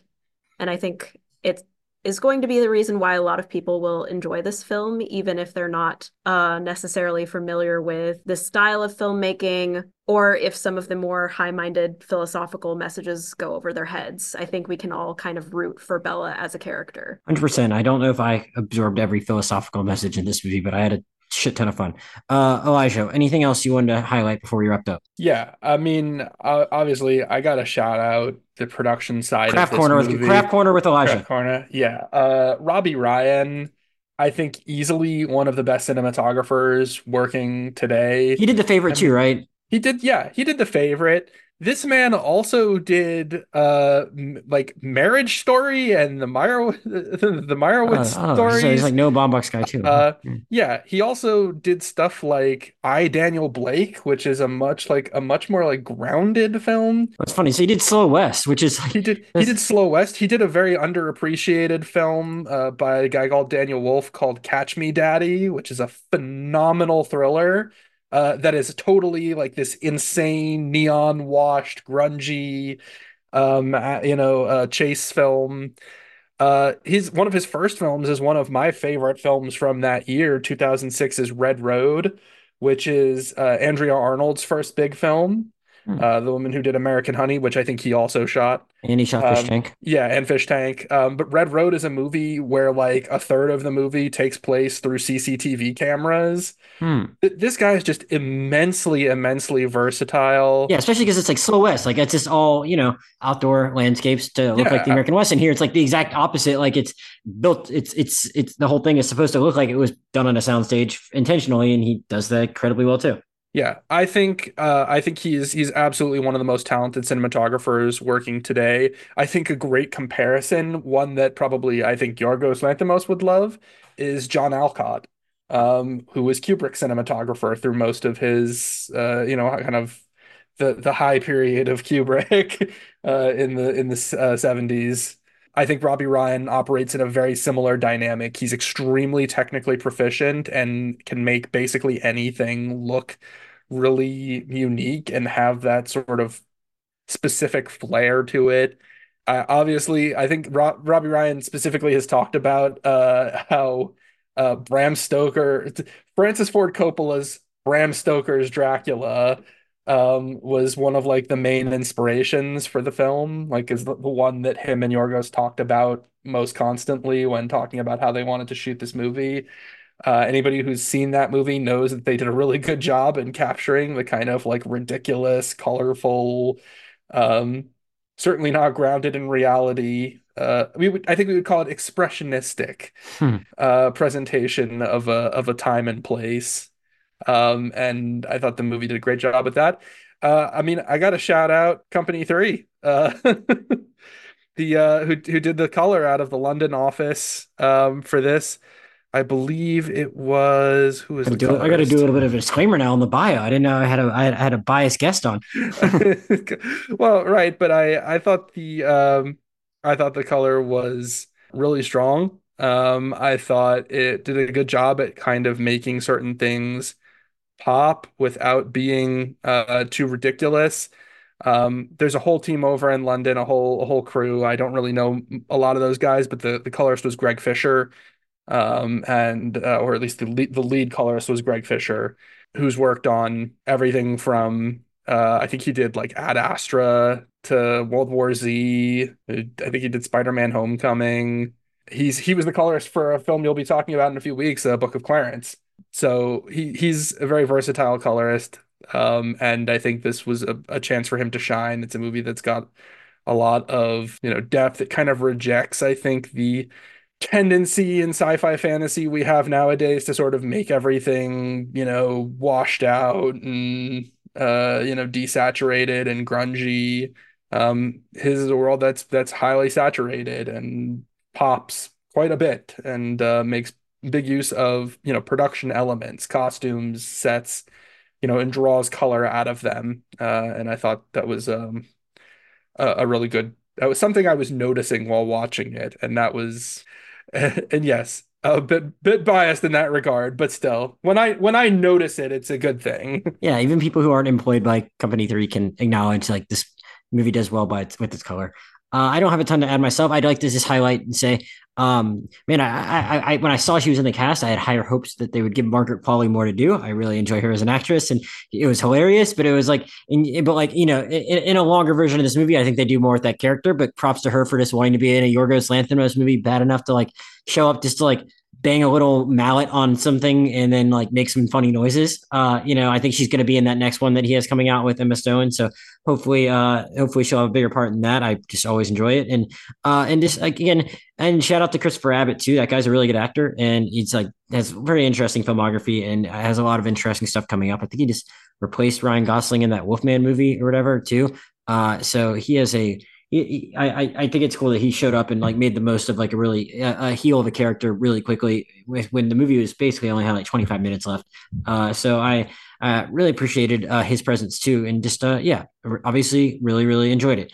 Haley, before before we get you out of here, now that we're done with this, is there anything else you've been watching recently you would like to recommend to the listeners before we say goodbye to you? Well, we've been watching so many things that makes my head spin, but can I give an art recommendation? You can give any kind of recommendation you want, something you've been staring at, something you've been reading, something you've been watching. Well, to anybody who liked this movie, please uh, be familiar with the work of Henry de Toulouse-Lautrec because every scene in the Paris part of this movie is like a Toulouse-Lautrec painting. He was a late uh, 19th century French painter who particularly uh, created works in brothels and in nightclubs in Paris um, during the kind of bohemian period. And I am absolutely certain that his uh, paintings and his drawings were inspiration for this movie. Um, the lighting, especially the costuming, are so similar. As soon as you take a look at some of his work, I think you will be surprised. He's also just a great artist to know about and to enjoy and to look out for the next time you're in a major museum. So that's my that's my little recommendation. Haley, uh, again, thank you for the uh, very different but uh, very insightful recommendation. Uh, at, at, you can find Haley on Letterboxd at I guess it's HJ3876. I just looked it up. So, uh, and she, uh, whenever she writes, it's always really interesting. And uh, Haley, look forward to seeing you back soon at some point in 2024. Thank you for the time. And now we're back, and Elijah is still with us as we are going to talk about The Iron Claw. It's the newest film from writer director Sean Durkin. It follows the story of wrestling's Von Erich family, uh, who was a you know uh, the the patriarch of that family was a guy named Fritz Von Erich, who you know was a bit of a wrestler himself in the fifties and sixties, and then had a and then he had a family though, and uh, he became much more known for being like the patriarch of the family and like the kind of the head of wrestling and Texas back when it was a very regional sport. He had several. He had several sons. They were uh, in the movie. They were portrayed by uh, Zac Efron, who plays Kevin Von Erich, Jeremy Allen White, who plays Kerry Von Erich, Harris Dickinson, who plays David Von Erich, and a guy named um, uh, named Stanley Simons, who played Mike Von Erich. And they, uh, Fritz, uh, you know, encourage all of his sons to go into wrestling. And let's just say they, I mean, we're not doing a sports section for this, Elijah. People can look this story up. Uh, but you know, th- th- things came to a very tragic end for almost all of the children in the Von Erich family, aside from Kevin. And he, so the film kind of centers on him, but you know, it takes a look at what their careers were like as their dad pressured them into the sport and the kind of the, the grind of the sport and the toll it took on them as they like try to keep up appearances. Because you know, a lot of people think of wrestling as fake, but that doesn't mean it's not in- in- incredibly competitive and puts you through a lot physically. Elijah, before we kind of jump into it, I was asking you because you uh, you wanted to talk about the movie, but I was like, well, what do you know about wrestling? I don't know shit. I want to have some people that know everything. and you said, well, I'm not necessarily a wrestling nut, but hard to avoid uh, living, uh, growing up in Central Florida. So, uh, can you give us a little bit of context for like what your uh, what your background was with wrestling as something like as like a sport that you became somewhat familiar with growing up, and why it is kind of oddly omnipresent in like the Tampa area, even if like you know for a while before WWE became really big, it was like a very regional thing. Yeah, definitely. I mean, the the era presented in this film, you know, which I guess you would say is probably the the NWA era, the National Wrestling Alliance era. At this point, it's at the end of that era, but you're talking about like through the 70s, right? That sort of predates me. But when I was growing up, it was the height of, um, at the time, uh, you know, d- the WWF superstars, the beginning kind of uh, beginnings of uh, WWE and sort of the the most popular era of that you know kind of representation of wrestling I did not come from a family that had any particular interest in wrestling in any regard, athletically or for entertainment or or anything like that. But uh, in Central Florida, right? Um, I, I guess I don't. I think a lot, probably a fair amount of your listeners have some experience with Florida. But for those who don't, um, you know, you're talking about like the '90s in Florida. This is an era where there's really two kinds of Florida which is rural backwaters and cosmopolitan, you know, cities. And all of the the major cities really in the era are making their name because they're glitzy and fancy um, and uh, and and they're beachfront and they're exotic and that goes for Miami. It goes for uh, Tampa to a slightly lesser extent. But the result is that wrestling was kind of everywhere when I was growing up because it, it had a very big following in uh you know in rural Florida just sort of the nature of the beast. Uh it was uh you know it was pretty easily accessible on cable TV um it had it had a big base of fans I think because it had uh you know it had it had flair it had storylines it had personality you know those kind of things. And because of that it blended well with city life. You know a lot of uh, wrestling exhibitions were held in Orlando uh, or in Miami or in Tampa. Um, and so what that results in is everywhere you go, you know, even as a kid not watching wrestling, I used to listen to uh, the the alt rock station in Tampa on the drive into school every morning, 97X. Um, and every morning it would be like there would be a dis- like there would be a corner of discussion about whatever was coming up next in WWE and more than likely what promotions were going to be held in in Orlando or in Tampa or in Miami or things like that. I think Tampa. I think Tampa's a, or Tampa's a little bit of a hub too, because I think there's like a training facility there for NXT, which there is, is training, and and of course over the years, many wrestlers have just moved to Tampa. Yeah, um, including Hulk Hogan. I think mm-hmm. probably most famously. Famous, yeah. um, so, you know, it's it's basically impossible to avoid in my childhood. And you know, it's kind of one of those things where it's like when you grow up with something that's so immediately on the periphery of your experience, but you're like not allowed to have it, um, you become even more curious about it. Did and you ever did you ever even play like the N64 games? Those are big. Yeah, well, yeah, right. So that's probably my most direct experience with it is playing, you know, playing the N64 games at my friends' houses or going, you know, going to going to the bowling alley and going to the arcades and mm-hmm. playing the, you know, the WWE games in the arcades or just seeing it on TV at arcades or bowling alleys or places like that because that would be a fairly common blending of the of the cultures, right? Um, those would be the kind of places you would just see that stuff on TV nonstop. Well, so it's interesting, like taking it in from that perspective, and I'm probably the same way, but maybe was less intrigued by it. I just don't remember like being that excited by it, though I did play the N64 game. I just I guess I was just more into other sports, but I have a lot of friends to this day who are still like very into it. But when you're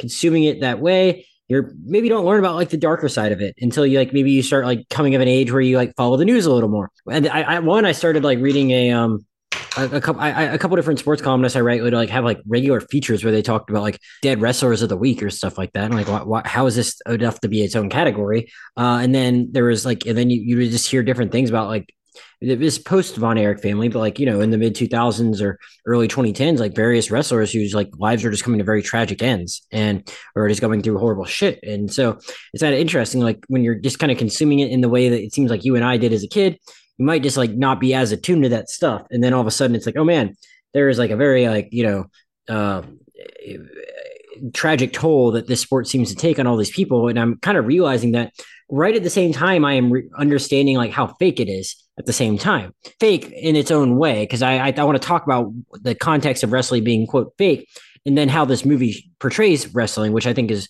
really interesting. But like you know, I I, I had I, I, had a little bit more of an understanding of that when I saw the wrestler Aronofsky's movie, and because like I saw that at a point where like you know I only knew so much about wrestling than I compared to what I know now, and it's like okay, well yeah, I'm kind of understanding like the toll this takes, though I still don't have the best understanding of like how do these guys get this messed up if like if it's all pre-planned sport. Like I never quite grasp that. And I think that's one thing that the Iron Claw does a really good job of is like how can this take this big of a toll when it's a sport where there's like a predetermined outcome and why is that?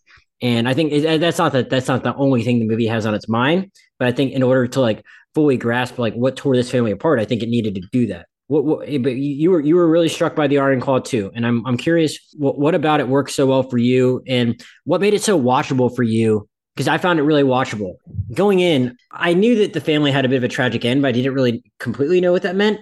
I was like curious. I was like, oh, like I, I like all these actors. Like I'm gonna click on Jeremy Allen White. Who's he playing? I clicked on Kerry Von Erich's, you know, Wikipedia page, and then I look on the right where you see like the category for born, and then right under it might say die, and then it might in a parenthetical say how they died, and I'm like, okay, I don't want to keep seeing more of this. I will wait till I see the movie because then I kind of just want to see because I, I was like, okay, so I kind of knew Kerry died by suicide, but I didn't know anything else before I saw the movie. I just knew it was tragedy. And so I, I kind of braced myself for that going in, but I still like, again, found it like really, really like watchable and not like the tough hang that I necessarily thought coming in. So did you have a similar experience? Because I know you really liked it. And what do you think the biggest reasons were why you found this movie to be, you know, maybe just as entertaining as it was tragic? Yeah, I mean it's it's a very uh, cerebral film in its portrayal. The dialogue is very um, you know, I wouldn't necessarily say sparse, but it's kind of like it's the kind of dialogue that I think we just love in in especially in psychological movies nowadays where everything is like very layered and there's a lot of uh, levels to kind of what people are saying.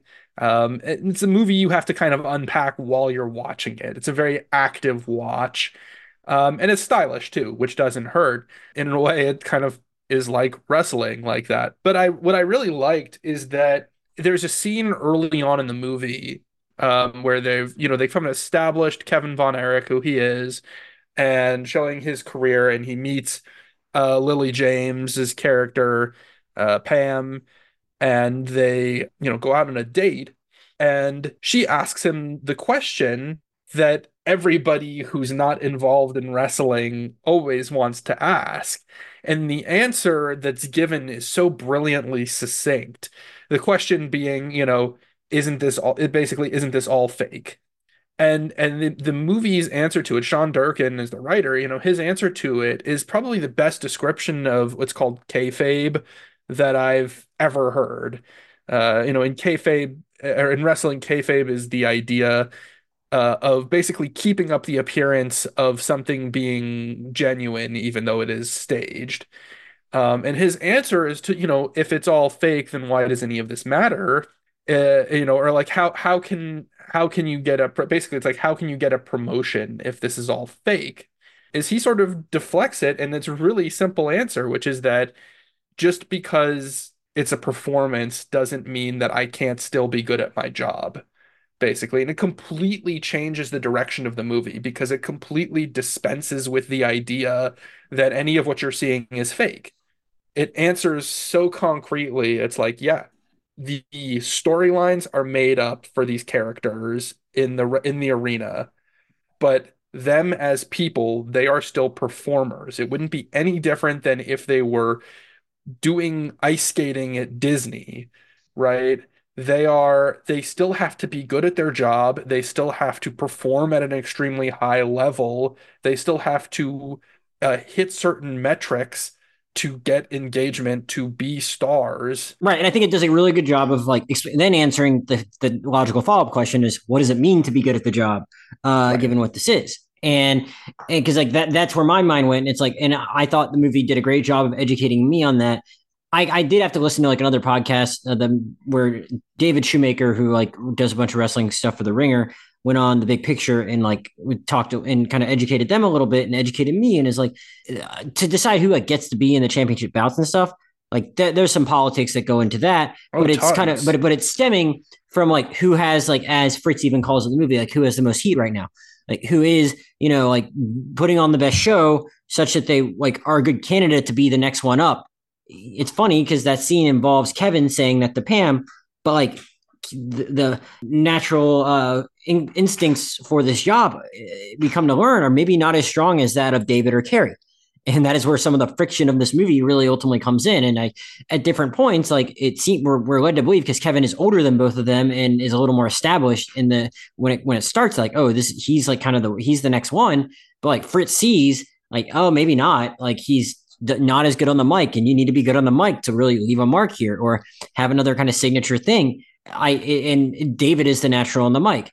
And so like David like at, at one point just kind of surpasses Kerry and they do a really good job of showing how much these brothers care about each other. I should say first and foremost. Every every time there's like an, uh, Fritz is putting them in an uncomfortable situation, it is really touching to see how they are there for each other. And but like I mean, every time that like he someone surpasses Kevin, it is incredibly uncomfortable. But just they're like a reminder of like why this is so tough. It's like you know you can train and, and make your body the way Zac Efron's body looks in this movie. That by all accounts is probably not that far off from what Kevin's looked like, and maybe even not quite as big because you know, the movie only hints at it. I, I read this long Texas Monthly article today, Elijah. I don't know if you saw that floating around anywhere that like they came out in like 2007, but like just where they interviewed Kevin and um, the the mom and other people that were around at the time, and just like went long on the family and the tragedy. And you know, it it ma- makes it clear in there that like Kevin tried to downplay any drug use that he had, but like like definitely all the others like did steroids to some extent. They just put this like incredible toll on their body, and you can do all of that and work as hard as he did and have your dad just like be a drill sergeant to your whole life and it's still not enough so we see that with like what happens to kevin in the movie but then the other because we know that you can only imagine how much pressure the other brothers are under. And then like it's understandable everything that would follow from that. Yeah absolutely. And that's what i mean about you know sort of making it real. And that's that's the most important part of a movie like this that deals with a story that is so specifically tragic and so uh, in a way almost unbelievable. I, I, I know we talked about i think we mentioned it before but sort of like a spoiler alert for real life there's a brother that's completely omitted from the movie because it would have it would have almost been un- unbelievable if they had been so ridiculous to include a fifth brother who died by suicide. You know that I think the decision was made to just not include the character. And I think, from what I understand, they might have incorporated some elements. The, the fifth brother, his name is Chris, but they might have incorporated some elements of him into Mike's story. But on and on top of that, apparently, and like all the brothers, actually, even as young as Chris, who was 21 when he killed himself, uh, like ha- got married and had, I think, had kids. Like a lot of them did actually. They just didn't have time for that in the movie. But David had a kid, even though David was pretty young when he died. David had a kid that died like when he was less than two years old. Like there was just like so much tragedy that they had to like cut out of here. Yeah. So, but that's what I mean about uh, you know you have to you have to make this story real, and I think that's maybe one of the best strengths of the movie is that it it grounds this tragedy that almost has this cosmic quality to it in a lot of very real life concepts and real life issues. Yeah, beyond like, you know, just the pressure that they're getting from the parents, I think again, a lot of these problems stem from like physical issues beyond like the steroid use I alluded to earlier and like the complications that can have. Like uh, a lot of the ultimate tragedies of the brothers stem from like physical issues. Kerry's not so much as far as something that like happened that was not directly tied to the wrestling ring, at least like at first, but like. I, obviously, Kevin is the one surviving brother, but like had his own share of like physical things. But it's like, even if it's fake, it can lead to all these problems because of the physical toll it still puts on you. And I think the movie did a really good job of that. Like, you know, one of the one of the moments where like Fritz does get on Kevin is because he doesn't get up quite fast enough. Almost he thought he looked too weak in a moment where he was supposed to like kind of get up and like potentially win a match and come after getting body slammed, and he actually literally couldn't. And uh, in in the way he wanted, to, he's like, "Look, I I I, I literally like took a fall from seven feet up or whatever uh, out of the ring. Like I, I, I know I, yeah, it might've been a couple seconds late, but I just couldn't. It's like to get the, to get the show to the point where you become the star who then might get tapped to go on to the next level. Like you have to put, you have to have big moves. And with that is going to come the risk of hard falls, which even if planned or choreographed are going to like take a physical toll. And I just think it's like the, the pressure that this dad, who is like, we can talk more about him specifically, and it's an incredible performance by Holt McCallany. I'm glad. I think it's awesome that he like got this opportunity. I don't know much of him aside from Mindhunter, and was in one of like the seven Guy Ritchie movies that Daniel's done a podcast on with us. Uh, the oh Wrath of Man, he was in Wrath of Man, which was inexplicably like Daniel's number one movie of 2021 or two. Uh, but like I, I really I really like Holt McCallany, and he just puts puts the kids through so much. It's like so you have like they're like getting it from like just getting killed by both their dad and like the game itself, which I don't think people fully understand, and I maybe haven't always fully understood just how physically taxing something that's choreographed can be. And I just want I, I wanted to add just like you know yes like it all leads to a tragic end, but the movie I think just kind of does a really good job of like tracking it all, all the way through. I, I didn't ex- exactly expect to have like such a, a, fulfilling talk about the business of wrestling right off the top with you because again I'm a novice, but like I again that's why I thought the movie did like such a good job of talking about it. Let me ask you about these performances. Uh, they got like some of the the hottest young actors going right now, and I don't I don't necessarily think anyone's like necessarily shocked to like see Jeremy Allen White playing like maybe somewhat of a uh, like a, a, brooding character that's been through some dark stuff, given like he is most known for. Uh, but like I, I, think most people, uh, uh, deservedly so, came away from this pretty blown away by Zac Efron and who like I've he's been in movies I've liked before, but never done anything quite like this. Uh, how did you feel about like seeing Zac Efron in this like transformational role? I think it's what he needed. Mm-hmm. The the problem I think is that for so long Zac Efron has just been Zac Efron in films. Try as they might, you know, if you put him in something like Baywatch, he's just Zac Efron. I think some of his strongest performances, right, were like I like I like I like both Neighbors and The Paperboy. Right, but th- I mean those are fun, but those are still him ultimately just playing Zac Efron. I think you know you look at something like The Disaster Artist. Oh yeah, which yeah. you know he's he's in a little bit of. I think he plays the his Chris R. It's Chris Dash R, but they call like basically call oh, him Chris yeah. R. Uh, yeah, I don't know, but the best roles that I think he's had in his career have been transformative have been ones that um did, you watch the ted bundy movie? Did you like him in the ted bundy movie? I i did watch extremely wicked shockingly evil and vile and whatever. I didn't think it was a good movie. I think that movie has a lot of problems but i did think he was good mm-hmm. in it. Uh you know I, I came away from that movie having more problems with uh, the writing and the directing than I did with the actors. Well, props also props to Sean Durkin though for like even thinking to do it, given what we're talking about and what he had done before. Because I he apparently he just really liked him as a comedic actor, but just kind of always saw something else there. You know? Yeah, I mean, I think it's a recognition, right? There's always a there in a way. There's almost a, I would say a kindred spirit between comedians and wrestlers, right? There's there's always you always hear this thread with comedians that it's like the com- comedians are like the most depressed people that you know like any comedians that you know personally are probably like the darkest people you actually know, even if they don't always seem like it. And I think it's the same with wrestlers. Wrestlers have this posture of where you know of of grandeur and of strength and masculinity. But obviously, as we've seen, there is an epidemic of of uh, distress and depression and uh, you know emotional problems in in uh, the wrestling community as well. So I think there's there's a, something of of a kindred spirit there between the two categories of of performer, if you will. So yeah, I, I, agree. Props to Sean Durkin for kind of recognizing that and being able to find an actor with comedic chops, uh, you know, but who who can take the physicality of the role and who can uh, who can tap into that darkness and and portray that uh, in a way that I thought was very very convincing, very strong. I knew from the first you see the first images of the movie, you see the transformation he went through for it, you know it's going to be impressive. So I yeah, God, I, I would I would I shudder to as I sit here just like ch- munching on Reese's. I I shudder I, sh- I shudder to think of the uh the workout routine and diet he put himself on. Uh, I the one thing I think I, I just want to say is that like it's you know even if it's a dark movie, like I think he I think he is asked to do a, a, lot within a movie that is like you know for the most part a pretty obviously darker in the second half but it's like it's a drama but like you know he has to credibly be like a guy that's like strapping and can put on a show in the ring but that you would also buy as like sexually inexperienced and unsure of himself like what he's going to do like the first times he's like intimate with lily james but you kind of like you buy that just because of like the way that guy's been raised and like it makes sense he would only be comfortable and confident in the ring and then the second he gets outside of there and like has a girl approaching him, he's like that. I, I question if that was like a creation for the movie based on what I read about the brothers, but like, you know, th- that's the choice they made there. And I think he is like really good in those scenes where he's just like not sure what to do with himself, but you kind of understand like when he's at home with his brothers or training, like that is where he is most comfortable, even if that might not be the healthiest thing for these guys. Yeah. I mean, he, he definitely portrays some of the sort of stunted development that, that maybe is not 100% correct for Kevin Von Erich, or at least in the way it's portrayed.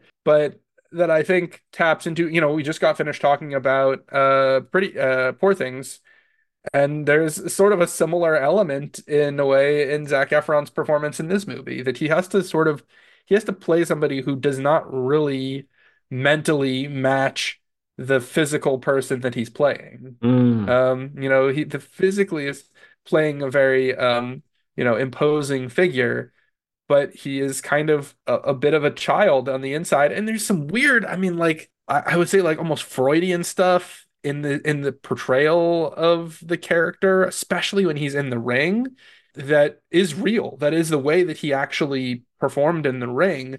Uh, Kevin Von Erich went into the ring barefoot and hmm. usually mm. wore, uh, you know, his his wrestling trunks were, I would say, kind of diaper looking. like he usually wore like white uh, speedo type trunk um, and he would go in barefoot, and it it sort of made him look like a child.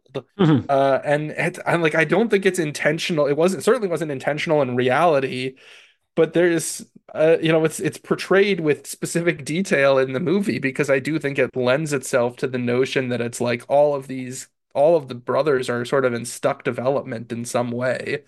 And mm. as as old as Kevin is, he is still the least uh, grown up in some in some ways so speaking of stunted development, what, what what did you think of these parents? Because they are kind of the worst, yeah. and uh, and I mean even the mom in her own way, because she's just oh, in yeah. such denial about what's going on. Great performance by Maura Tierney.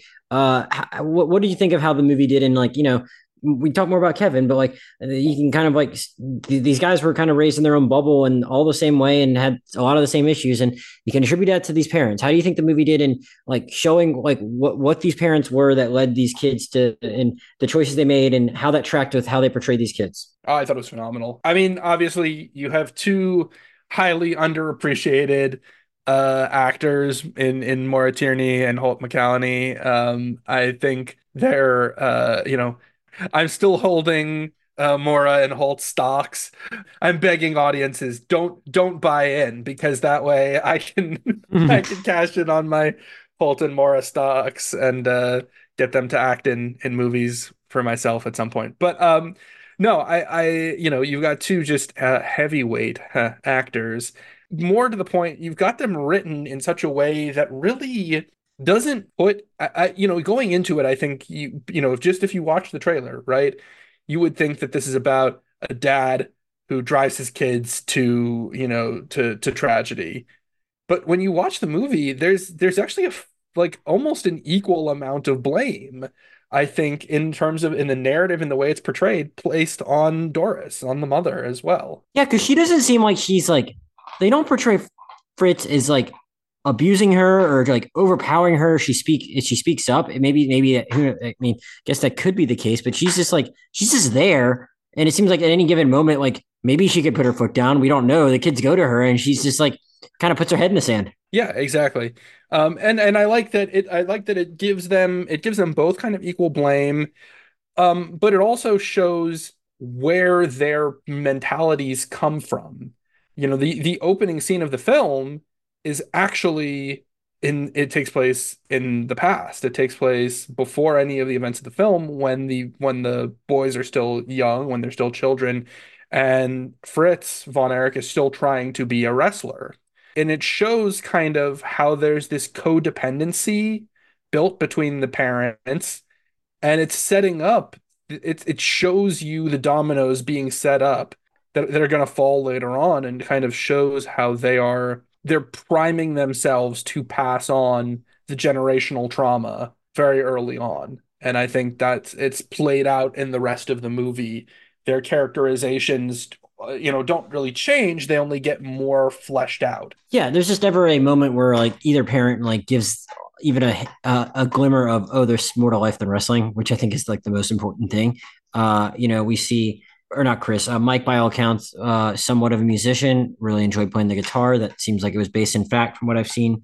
Uh, all the brothers are really, and you know, it's nice. Like all the brothers are like really supportive of that. They're not like pressuring anyone to wrestle that doesn't want to wrestle. The ones that are already wrestling, and they're like, yeah, we'll go support him at a show. And the parents are like vindictive and controlling, and like, how dare you? No, you can't. Even if you can't go play a show, even if you're chaperoned by your brothers like no way like they're they're just they, they never they never like offer any kind of like lifeline out of that life and so Mike, who was never really in it, ends up wrestling.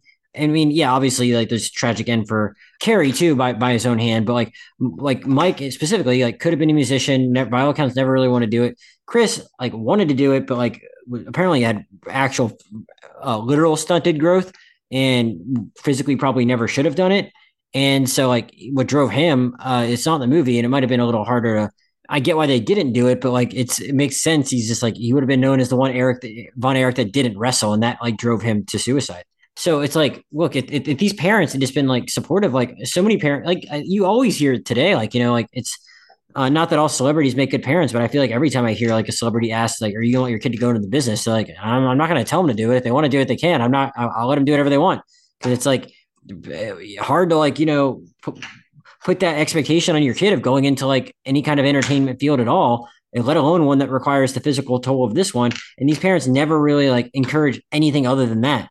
Uh, the the mom never encouraged anything. It seems like, and the dad is like just freaking maniac. I mean, I was like, I mean, I I don't. I'm I'm pretty I'm pretty polite moviegoer, and I like I always say I don't. I'm not on my phone if I'm if there's anyone near me, and I am you know uh, I don't talk that much at all in the movies. And but then if like the moment where like on the eve of David's death, where he's like, "All right, boys, try to talk about who's up next," I was like, "Jesus Christ!" Like I think I said that out loud at the theater. It's just like it, it's so bleak, you know, like that that that is where the movie goes, and by all accounts, it's what happened. And and I think the movie shows the the passage of time really well. I mean, there's like I think one scene where it gets a little trite, where it's like the you know montage of them becoming famous kind of thing. Mm-hmm.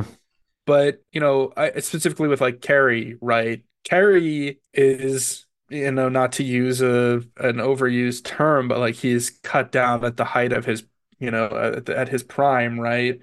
where he wins the title. He wins the heavyweight title. He he he brings home what everybody was was you know final was really hoping for and placing their uh you know their their hopes and dreams upon him for uh he wins it and it's not enough and it drives him to you know to self-destruction and i like that it it shows how quickly things spiral out of control but how how like that drags on and it wears you down. After his success in the heavyweight championship, he loses his leg or part of his leg in a motorcycle accident, but it's not an immediate like, oh, he loses his leg, time to kill himself. Um, it shows that he tries. He it's it's the the really like grating and dragging like the saddest part of the film is that he doesn't it's almost that he doesn't just give up. He doesn't back away from it immediately he keeps trying he keeps trying to impress his father he keeps trying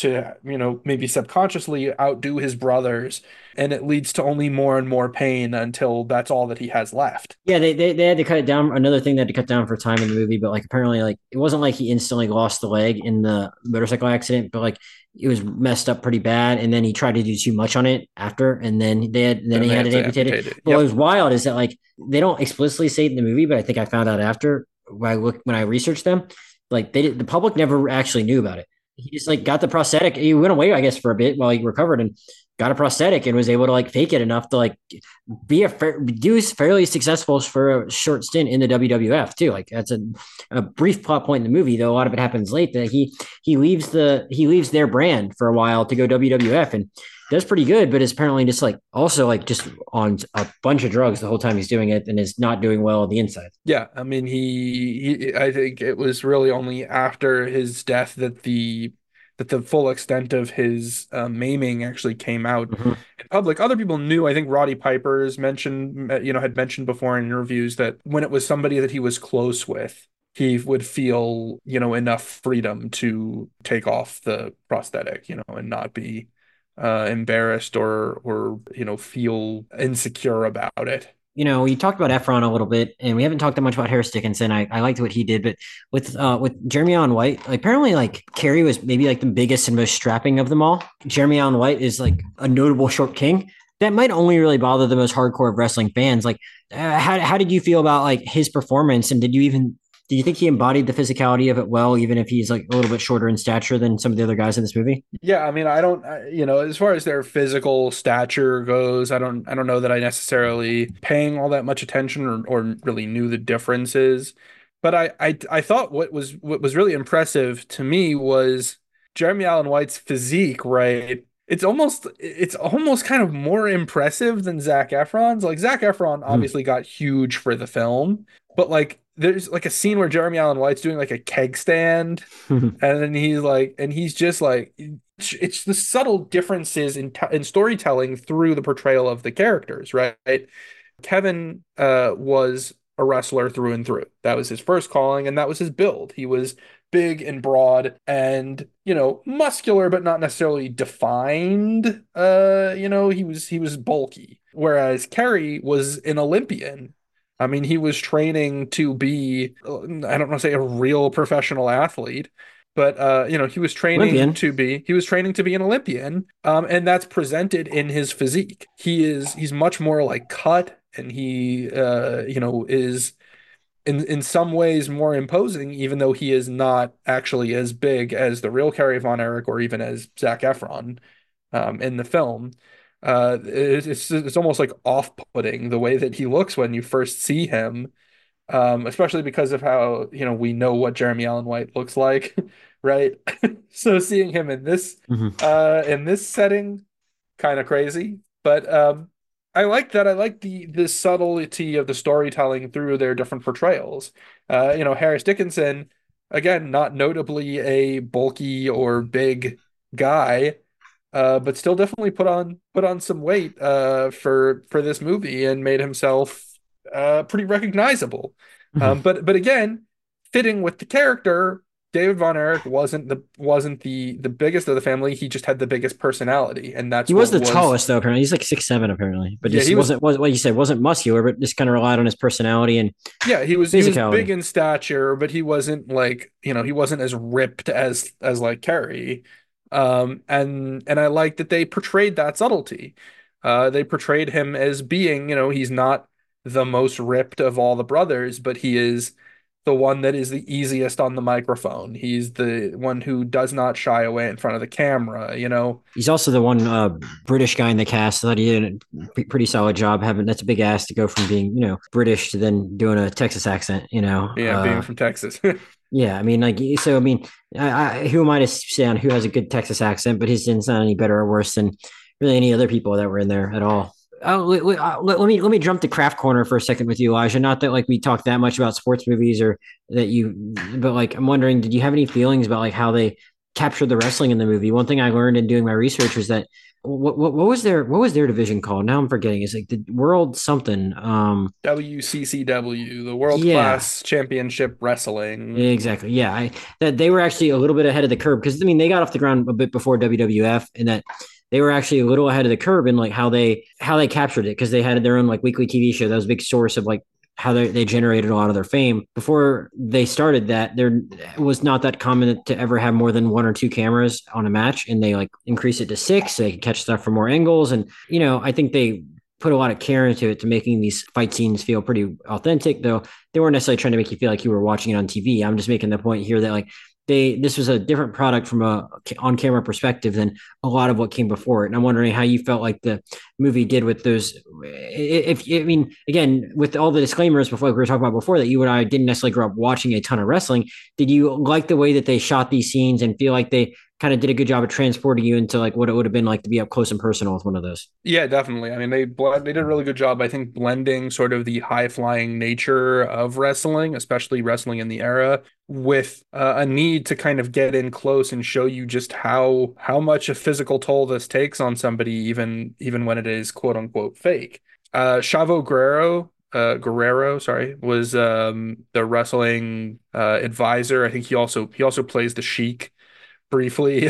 I think hmm. towards the beginning of the film, uh, Chavo Guerrero is a wrestler from our from our era, from our childhood. You know, kind of in, the, in the, that early two thousands period. You know, was sort of the height of his uh, the height of his fame, and uh, he, he's also uh, from Texas. Interesting. So I'm sure born in 1970 and from El Paso. So I'm sure he yeah. So very much aware of these people in real life, and yeah, and I think uh, I I think he did an excellent job I would I would assume his involvement as a consultant for this, uh, you know, was kind of part and parcel to the way that those scenes were filmed. You know, and there's there's a ironically enough for something that is again quote unquote fake, there is a level of reality that we have to hold the the craft to, Otherwise, it's not believable.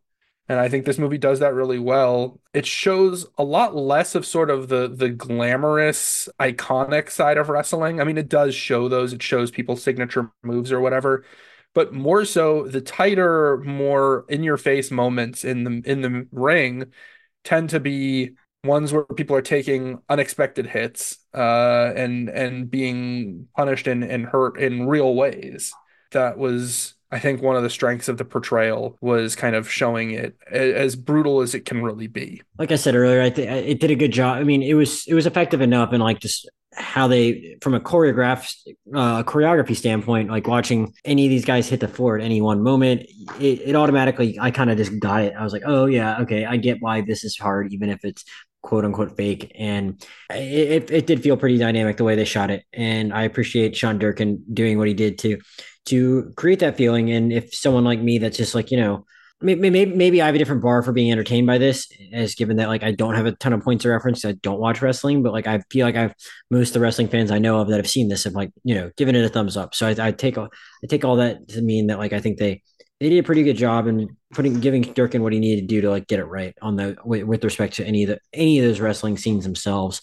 I, I don't know how much you necessarily need to dwell on like any one of the deaths of any of these guys because I feel like we already kind of touched on what happened with each of them. But like, did you have any general thoughts, Elijah, just about like watching their downfall and how they how the movie got you to the point where like this could even happen? Because you know, I guess I, I maybe I was being a little when, when I was talking earlier about like how is this this watchable when all this sad stuff happens. I probably was not paying enough credence to the fact that like well, there weren't really any deaths the first half of the movie, you know, up until the point where they're at like uh, at like Kevin's wedding um, there's not necessarily a ton that's like, you know, all that bad, nothing going all that badly for any of them up until that scene in the bathroom stall, which is really good, actually. I think from that point forth, then it's like shit gets really dark. But like, did you have any feelings, I guess, about any of the progressions they took with any of the brothers and, or did it, did it, do you think they did a good job of like kind of following each of their stories such that you understood what how they got to the point where they did. Yeah, I mean, I think it it, it was very well balanced, kind of in its portrayal of each one of their their downfalls. And, and, and, kudos to them for getting it right with Mike. I think because I think they did a pretty good job of like understanding where he went, and that, that was like the one guy they cast that wasn't a star, and I thought they still did right by him. Yeah,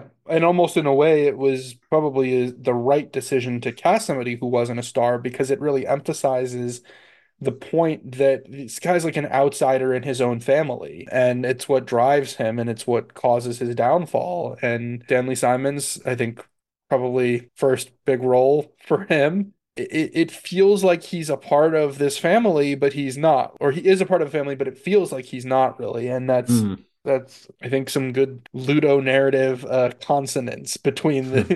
the casting choice and the way that plays in the film. I think the movie does a good job of hitting you with the shock of it. I mean, like even if you know the whole story through and through, right? It's still like it happens. It's hard to believe. It's hard. It's so hard to believe it's a true story. I mean, I know it's so hard to believe, but and and it happens. I mean, like I know I talked about you know how Kerry sort of has this this gradual and unfortunate fall off but some of these deaths happen so quickly, and Dave David's being one of them. I mean, he goes from being at the top of the world to being dead in, in just a couple of scenes, and you and it's this, this grinding feeling of you know that it's coming, and there's nothing that can be done about it. Um, and I think you know when we talk about kind of the thematic, you know, the overall thematic material of the film, right? The idea of what what what is the iron claw? What is really driving all these guys? And the reality is that it's there's this this toxic masculinity this uh you know this gnawing generational trauma passed down in the form of toxic masculinity uh, to each of these guys. That's really it, it makes it almost like it, operatic. It is yeah i mean like this film is still a sports drama. It's still by it's still biographical. But it's a tragedy and you know it's coming and you know all you can really do is watch. And i think it puts you interestingly in kevin's shoes because that's really where kevin was at. Kevin's childlike nature was both a problem but it also a shield in a way because being sort of i don't want to say a simpleton but but being so elementally connected to his brothers and to his own trauma it, it in a way it shielded him. It kept him from ever uh you know breaking down in the same way that Kerry did or that Mike did. Um, even in his darkest moments. and when he isolates himself towards the end of the film because he's so afraid of the curse and you know the concern that he might pass it on to his kids. It changes the name when it has the kid born, or it doesn't change. It uses the birth given name when the kid is born. Von Erich is a stage name. Yeah, it's the real name's Atkinson. Yeah, and it's it's it's tragic because all all that he can really do is watch, um, and and try and keep a distance from it all. It's sad and and very real, very true. You know, a lot of the time for trauma, really the only thing you can do, unfortunately, is just sort of keep a distance from it and try and depersonalize and detach from it. And so that was uh that was sad. And of course you know it, it really at the end it hits you in in full. As as it hits Kevin in full what's happened to him and his family. Um and so you know and the ending is optimistic but it doesn't negate anything that's happened before. Leading up to the ending i think zac efron does a really nice job of just playing how tough it was to go through life given everything that uh, kevin was having to witness. But then at the actual end, which uh, he is not necessarily a part of, it's they're they're they're on the boardwalk of their on this lake that's kind of on their property, and it's like they, they render some version of the afterlife where all the deceased brothers can be around each other, even the youngest brother that died at like seven years old in a freak accident. And in the prevailing sentiment I've seen, Elijah, from a lot of different people I've heard talk about this movie, is that man, that shouldn't work, but they kind of did. I'm wondering if that was your reaction too. like, yeah, it's works. really risky to have like a kid just kick in lesser hands might just come off some corny ass weird heaven scene, and it's like, oh man, this is actually kind of moving. It works because of how it ends. Mm. I think it definitely has a, a a corniness to it, but when it ends and you realize that it's just Kevin imagining and hoping that that's what's on the other side for Kerry and his other brothers, it hits like a like a goddamn freight train. like it is. Man, I I used to like we'll we're gonna do a podcast on scenes of the year at some point, and maybe someone will want to talk about that one. But like one thing I used to do, and maybe I'll get back to doing it if I ever get back to doing a more you know detailed awards podcast where we talk about specific different kinds of awards, uh, like scene, but other things too. One thing I used to like do is do like line of the year or something like that, uh, and because there are certain lines that might stick with me. And oh yeah, from this movie, it's I used to be a brother yeah. Which is like a freaking yeah. devastating line of, of, dialogue. It's so so short and to the point, but not the kind of thing you actually ever hear heard and voiced in that way. Yeah. And again, it's it's the benefit of Kevin being as as simple and as and as pure and as childlike as he is almost.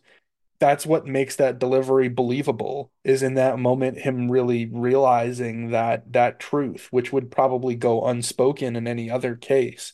Mm. but just completely yeah i mean just just absolutely heartrending. And i mean obviously the follow-up from his sons both equally utterly sad but also uplifting. Not that there was a uh, room for it in this movie or i'm saying they should have done it but did you in your research did you see that both of his sons became wrestlers? And i, I did see that. I mean like look who are we to say how to raise their kids? But it's, it's isn't it kind of interesting? It's like it makes you want like a whole other documentary where all these people get interviewed or just like I, I, need another article about it. Like how how does after this happens and you know and maybe it's fine. Maybe kevin doesn't actually blame wrestling. He again the thing with him changing the kid's name maybe he just believes it's in a family curse while representing some of the challenges that wrestling faced him. But it's like hard to watch this movie and then know that he's the one that survived and then know that he had four kids two girls two boys and that the two boys are like yep yeah, we're going to we're going to go wrestle.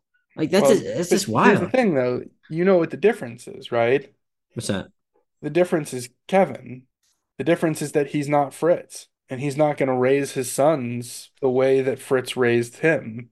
Right, I'm sure he didn't force them into that, you know. They chose they chose wrestling probably because they couldn't avoid it as kids of Kevin Von Erich. I mean, like it was always around, and the movie shows that. Well, also like so, so one thing that's prominent in the movie is that like Fritz leads them to think that like I would have been a I would have been the fuck I would have been the next Lawrence Taylor if it wasn't for politics. Is I think something they get at, or it's like Glory was like taken away from him at some point, and he had to turn to wrestling because football just wasn't going to in the cards because of other factors outside of his control. And you know, it's funny because I, I I I I'm thinking back to now. I read this long article in Texas Monthly again about about the Von Erichs, and they they're following. And the writer got a lot of time with Kevin, and this is 2006 when his kids are like in high school, and it's like he was encouraging his kids to go play football. So I guess you got to think about it like that. Like he's letting them have a more nor- normal upbringing than he ever had, but said like, hey, like you might still have the connections to make this wrestling thing happen if you want to have it happen. And I can't imagine like doing that if you don't need the money, but you never know. There, there's also a scene in that article though about like him talking to one of the sons who would eventually become a wrestler on their way to a high school football practice.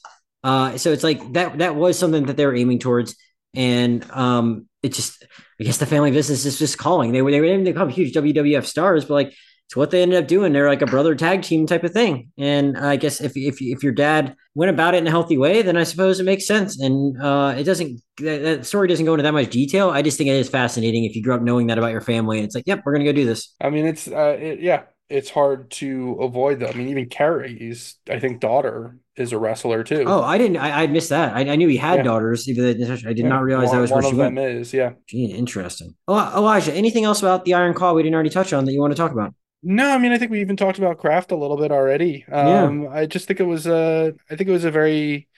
I hate to use the word important, but I mean it. I think it's.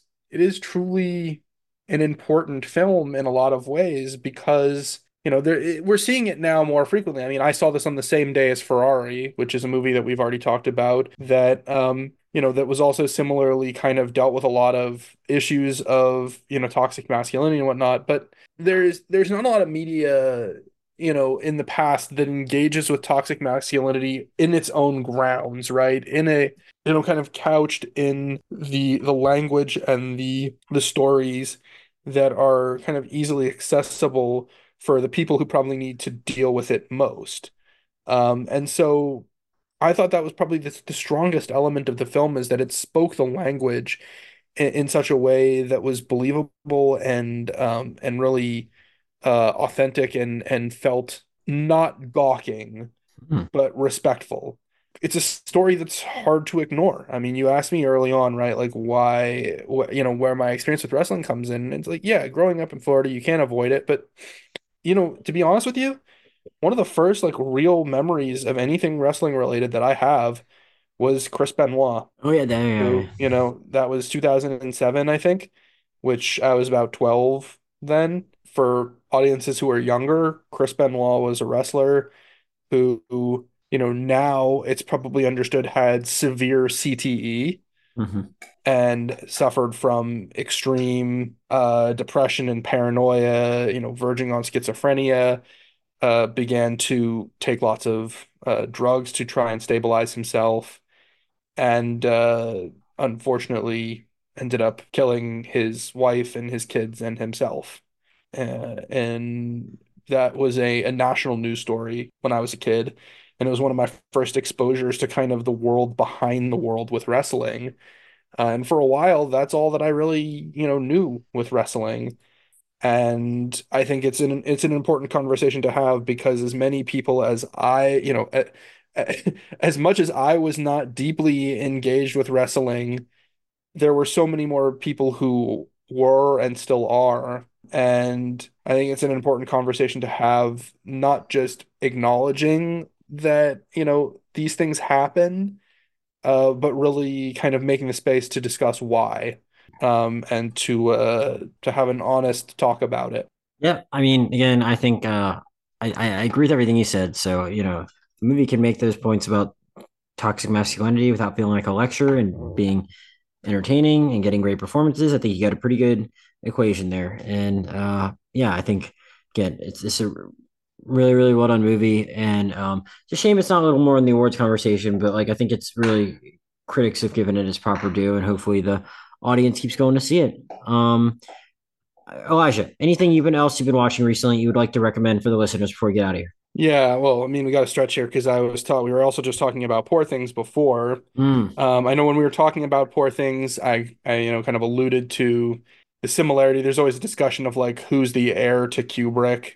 Um, and your Yorgos Lanthimos' name comes up a lot. I don't know if I would thematically agree, but stylistically, a lot of the traits are there. You know, the um, and, and so I think obvious recommendations would be uh, you know, Lolita and A Clockwork Orange, mm. two very uh transgressive and controversial films that Kubrick made that deal with uh kind of notions of human sexuality and uh you know, and and gender relations and and the modern world. Um, but those feel kind of like a counterpoint and a challenge. Uh, the two films that I actually really want to recommend um, are Three Women by Robert Altman and uh, Hirokazu Koreeda's film Still Walking. Three Women is a darkly satirical, uh, psychological uh, film uh, with Shelley Duvall and Sissy Spacek and Janice Rule, who play three women uh, um, who in, come into the presence of each other uh, in this strange rural American southwestern backwater, and uh, they, they begin to sort of meld personalities and uh, you know, sort of take on traits and performance of each other's traits. And there's a, a lot wrapped up there about, you know, kind of expectations for women in society and, um, you know, the, the performance of femininity and things like that. Uh, so in regards to Poor Things, I think it's a great companion piece. And then, you know, talking about Iron Claw, one of my top films of the year is Hirokazu Koreeda's film Monster and he has a film from 2008 called Still Walking, which is not about wrestling, but it is about uh, intergenerational trauma and toxic masculinity. Um, and it's about uh, it's about child death. It's about um, it's about the way that those things can weigh on people, especially on men who don't have a way to talk about it or who have societal expectations not to talk about it. Um, and uh, yeah, it's a film about uh, harsh father figures and sons trying to live up to expectations. And uh, so, yeah, as far as Iron Claw goes, I would recommend Still Walking. Uh, both of them are available through Criterion. Um, Three Women might not be on Criterion Channel right now, but it is available as a Blu-ray from them, and I think you can rent it in a few places online. Still Walking is available on on the Criterion Channel and on AMC Plus, and a few other places. All right. Well, thank you for the recommendation there. I, I need to check out the new Koreeda because I, or just any others that I have, because I, I really like Shoplifters and I've never made it a point to go back and watch any of his other stuff. So I appreciate your the reminder on Monster, and I'm going to try and get to that before we do our top 10 podcasting. I think that's going to show up on a couple people's. Uh, It'll certainly be on mine. So, uh, yeah, I don't have anything else to recommend at the moment. I'm recording so much right now. I'm just nothing really new. I've haven't already done a podcast on that that really that hasn't come out yet that I would recommend. I mean, I uh, I guess the I would say uh yeah I don't know just go watch all the movies that are coming out. There's so much stuff right now. I'm trying to do podcasts on all of it. So you know go see go go see the Beekeeper. Go see the Book of Clarence. Go see Mean Girls. Go see uh go see All of Us Strangers. Go see American Fiction because I'm trying to cover them all in the next couple weeks. And it seems like all zone of interest. They're all pretty good. I mean, if it ever gets to me, uh, yeah. I, Elijah, you still monitoring? You're still monitoring? It's not not oh, I, I, I, got my tickets. It's oh, coming okay. out on the. It's coming out here on the 18th. I'm going to be seeing it on the 20th. Oh, that's might be if it gets here at the same time. That's my birthday weekend, so I got to look into that. So that's a good one to uh, recommend to everyone, and as well, hopefully, because I think you know it's going to be exciting when we can finally watch it. Uh, but yeah, so Elijah, you can find him on Letterboxd at Mr. Smith Goes to FL. Uh, as usual, I'm Josh Jurnovoy, J O S H J U R N O V O Y on both Twitter and Letterboxd. Podcast Twitter is RealMoviePod at gmail.com. Podcast Twitter is at RealMoviePod. Already told about everything we have coming up next. So I just want to thank Elijah and Haley again for joining me, and we'll see you next time.